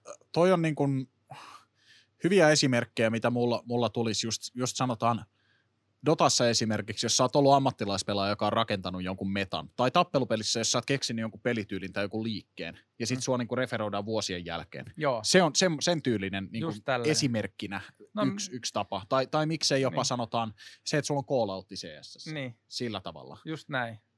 Et, et se, että et esimerkiksi jos puhutaan selosta, niin kyllä niin kuin voidaan puhua, että Mertaranta on legenda. Kyllä. Vaikka taas, niin kuin, että hänkin jakaa mielipiteitä, niin kyllä kumminkin hän on arvostettu omissa piireissänsä ja niin. Ja tavallaan se, että hän on tehnyt pitkän uran sitä varten. Ja, ja niin kuin taas tavallaan, että, että mä en, niin mä puhun tästä aina, että, että valitettavasti, kun aina meistä puhutaan meistä selostajista vähän väliin eri lehtijutuissa, että Suomen mertaranta, niin, Niin. kyllä se Olvarissa Suomen mertaranta on, ja sitä ei on. ympäri. Että lopettakaa sitten tituleeraaminen, mutta ehkä sitten jossain kohtaa me saadaan ne omat nimemme sitten. Saarikangas ja Rinne. Niin. Saarikangas ja Rinne, niinhän se, se aivan oikein. Ja, ja tota mun mielestä sen sijaan, että sanois noita, siis kyllä totta kai olihan mä otettu, kun sä sanoit toissapäivänä kanssa, että sä oot Suomen karhuvaara siellä saunassa, ja, mutta ei se niin kuin... Ja mun mielestä, se, ja hyvä että se pois, koska mun mielestä just se, että, että mun mielestä se oli niin osuva, koska kun puhutaan tästäkin, että sä kutsut mut tänne niin kuin vieraaksi, tää niin kuin tavallaan vaikka tämä mikä on aamushow, ja säkin taas teet paljon asioita kumminkin tällä lailla, ja sillä tavalla, että sä et välttämättä, se, se löydä lehtilööpeistä, eikä sua löydä jatkuvasti keskusteluissa, mutta sit sä oot semmoinen, niin kuin, sä oot semmoinen tämän alan niin kuin taas, sä oot vaan sen tekijä, jonka löytää aina, kun sut haluaa löytää. Aika lailla joo. Mutta sä et ole väkisin kenenkä naamalle. Ja sen takia sä oot niin. just kuin karhuvaara. Etenkin se, joka, joka lämmöllä, lämmöllä muistelee kaikkea ja pystyy puhumaan jokaisen kanssa – joka ehkä saattaa Simple edes rupeaa vähän ja änkyttämään samalla tavalla kuin eikö se aikana karhu ruvennut änkyttämään tästä äh, tätä, mikä sitä oli kattaa kaudiden rohkeiden, tämä Ridke for, Ridkestä, niin rupesi solta änkyttämään, niin jos se on Simplen kanssa, ehkä pieni änkyttäjä taas tulla, mutta muuten kyllä, niin saat aika luottopaikka, joka niin hoitamaan. Kyllä, kyllä, kiitos. Ja, ja tämä, tämä tota, ehdottomasti, ehdottomasti lämmittää sydäntä, mutta hei, nyt me ollaan tässä hetken aikaa lätisty. Tuliko sulla jotain mieleen? Ei tarvi välttämättä olla mitään nyt sitten – hirveän relevanttiakaan, mutta onko sulla joku aihe, mistä sä haluaisit vielä käydä jutustelussa? Mulla, mulla tota, niin kuin ihan mitä tahansa. Tässä on vielä hetki aikaa, että niin kuin vaikka parran kasvusta tai, tai tota, koira, koiraroduista, ihan mitä vaan, kun aikaa. Niin... Ehdottomasti mä täytyy sanoa kyllä, kun monet kyselee liiveistä, niin kun hommaat itsellinen liiviä tai puvun takkia, niin hommakkaa semmoinen, missä puolet on villaa. Niin itse asiassa, koska teilläkin on lamput sillä spotit tulee varmaan aika hyvin studiossa päälle. Joo. Viilentääkö se villa sitten paremmin? Ei, tai ei, ei vaan paremmin? itse asiassa tämä on aika hauska jopa. Tätä tosi monet sanoo, että tulee kuuma lampuissa, niin niin. Meidän, meidän, toimisto, tai meidän studio, joka on rakennettu Pitskuun, on sen verran moderni. Se on siis rakennettu sinne sen muuten jälkeen, kun me oltiin Vallilas vielä vuosi takaperin. Joo. Me muutettiin silloin just helmikuussa. Mä muistan sen, kun mä sain nimittäin silloin ostin auton, niin, niin toi, silloin just, että pääsi ajelemaan uudella autolla meidän uudelle toimistolle, koska Vallilan pääsi helposti julkisilla. Niin. niin toi, niin se on rakennettu myöskin silloin, että ei ole mitään vanhaa roja rompeta käytetty, niin meillä on pelkkiä LED-lamppuja. Okei. Okay. LED-lamput ei hohkaa. Hehkulamput hohkaa. Niin, aivan oikein. Et LEDistä ei, ei niistä tule yhtään kuuma, mutta, mutta se mikä meillä on, niin se meidän rakennus ei ole mikään hirveän moderni, sitten se. Meidän studio on moderni, meidän rakennus on aika vanha. Niin se on aika huono ilmankierto. Meillä on onneksi tällä hetkellä kaksi semmoista niin kuin viilennyslaitetta siellä. Okay. Mutta esimerkiksi kun tulee se pitkä päivä, niin sieltä loppuu happia aika pahasti. Etenkin kun talvella ei voi pitää ikkunat auki. niin se, että, että sitten meillä ennen kuin tuli ne ilmoituslaitteet sinne, niin sieltä tuli aika usein kuuma. Sen takia just. Ja nykyään, jos ne unohtaa laittaa päälle, se tulee myöskin hyvin äkkiä kuuma. Mutta sitten se on, että kun tulee se 10 tuntinen päivä, niin happi saattaa loppua jossain kohtaa. Niin sitten mm. juttu, juttujen tasolla taas, kuten mä sanoin, ei ole olemassa mitään tarpeeksi hyvää syytä, minkä takia laatu voisi laskeutua pitkän päivän. Se on ihan oma syy, miksi sä vedät pitkiä selostuspäiviä. Aivan. Mutta, mutta se saattaa johtua sitten hapen puutteesta myöskin, koska tilasta loppuu happi kesken. Mutta mut joo, niin noin, noin sitä, että et se villa hengittää, mutta mikä se on tärkeintä, koska monet, mäkin kun tuossa kohtaa rupesin etsimään itselleni uusia liivejä, mä haluaisin nyt saada uuden, uuden liivi niin mä haluaisin tehdä sen kunnon kuin liivigalleria, että mulla olisi niin jokaisen tilanteen niin kuin just kunnon liivi selostuksia varten. Joo. Ja oli jo hommaamassa, mutta sitten mun äitini, joka, joka on ammattilainen vaatepuolen asioissa, niin sanoi mulle saman tien, että poluesteri on se, poluesteri kangas on tekokuidut, on vähän samasta kuin A4. Joo. Kun sä kerran sen rypistät, niin et saa ikinä enää suoraan sitä. Aika lailla joo. Niin se, että villa on taas sitten semmoinen, että villa antaa periksi ja silittyy miltä jopa itsestään ja sitten se oikeasti hengittää. Mm. Kun kaikilla mulla tulee mieleen, että villasukat on, villa on villasukkamateriaali, se tekee kuumaa, päinvastoin villa myöskin hengittää, etenkin puvun takeissa liiveissä. Silloin sulla ei tule kuuma, kun poluesteri se ei hengitä kyllä oikeastaan yhtään. Nimenomaan. Tästä itse asiassa tulee aina mieleen, jos joku puhuu kuumasta tilasta tai, tai tota, ilman, ilman tota viilentämistä tai jostain vastaavasta. Pelaatkomilla on Jyväskylässä studio. Joo, mä, oon, mä en ole ikinä ku... päänyt siellä, mutta mä oon nähnyt kyllä vähän kuvia. Ei. Siinä oli tarkoitus hommaa tämmöinen ilmastointilaite. Loppujen lopuksi paskatuottaja tulee sinne, se on ilman kostutin. Se on siis aivan pätsi te, se te, studio. Te, te, te ette saanut sinne viilennystä, mutta saatte saunan Niin, siitä. saatiin sauna aikaiseksi, että se oli kyllä, voi että, se on siis niin legendaarinen juttu, että oksat pois. Mutta nämä, on myös tällaisia, että se niin kuin, on varmaan tullut joku Freudian slip tai sitten niin keskustelussa väärä aihe, väärä aihe puheeksi tai jotain on tu- oh, tapahtunut no. tämmöinen fiba, mutta on se niin kuin tollaisen paikkaan ilman toi on, toi on niin kuin big oof. On, se on nimenomaan big oof. Mutta joo, hei, vielä kertaalleen. Kiitoksia paljon Tomi, Toppa Rinne, kun tulit paikalle. Vieläkö haluatko jotain lähettää terveisiä, shoutouttia, mitä tahansa tai jonkun aiheen vielä tuoda esille? Onhan tässä aikaa tosiaan vielä, mutta... Ei kyllä, mä sanon vaan, että, että pistäkää, pistäkää meitsi seurantaan, Instagrami, Twitteri ja Twitchi, koska nyt vielä se löytää sen nimellä Tom Poner, koska se saattaa muuttua piekkoin. Muistakaa seurata Kenkeiviä sekä myöskin Lihistä, koska nimittäin tämä, tämä paikka on Helmi Mesta, mä käyn täällä, silloin täällä on itsekin piipattelemassa ja ja Lihiksen luona mä en hirveän paljon käyn, mutta Lihis on silti siisti tyyppi taas sit siinä mielessä, että, että toi kaikin puolin niin asiat on aika pitkälti loppuun mitä mulla oli mielessä ja mä oon erittäin kiitollinen, että pääsin tulla tänne vieraaksi. Ehdottomasti hienoa, että pääsit paikalle ja oli mukava saada sut tänne keskustelemaan soffalle.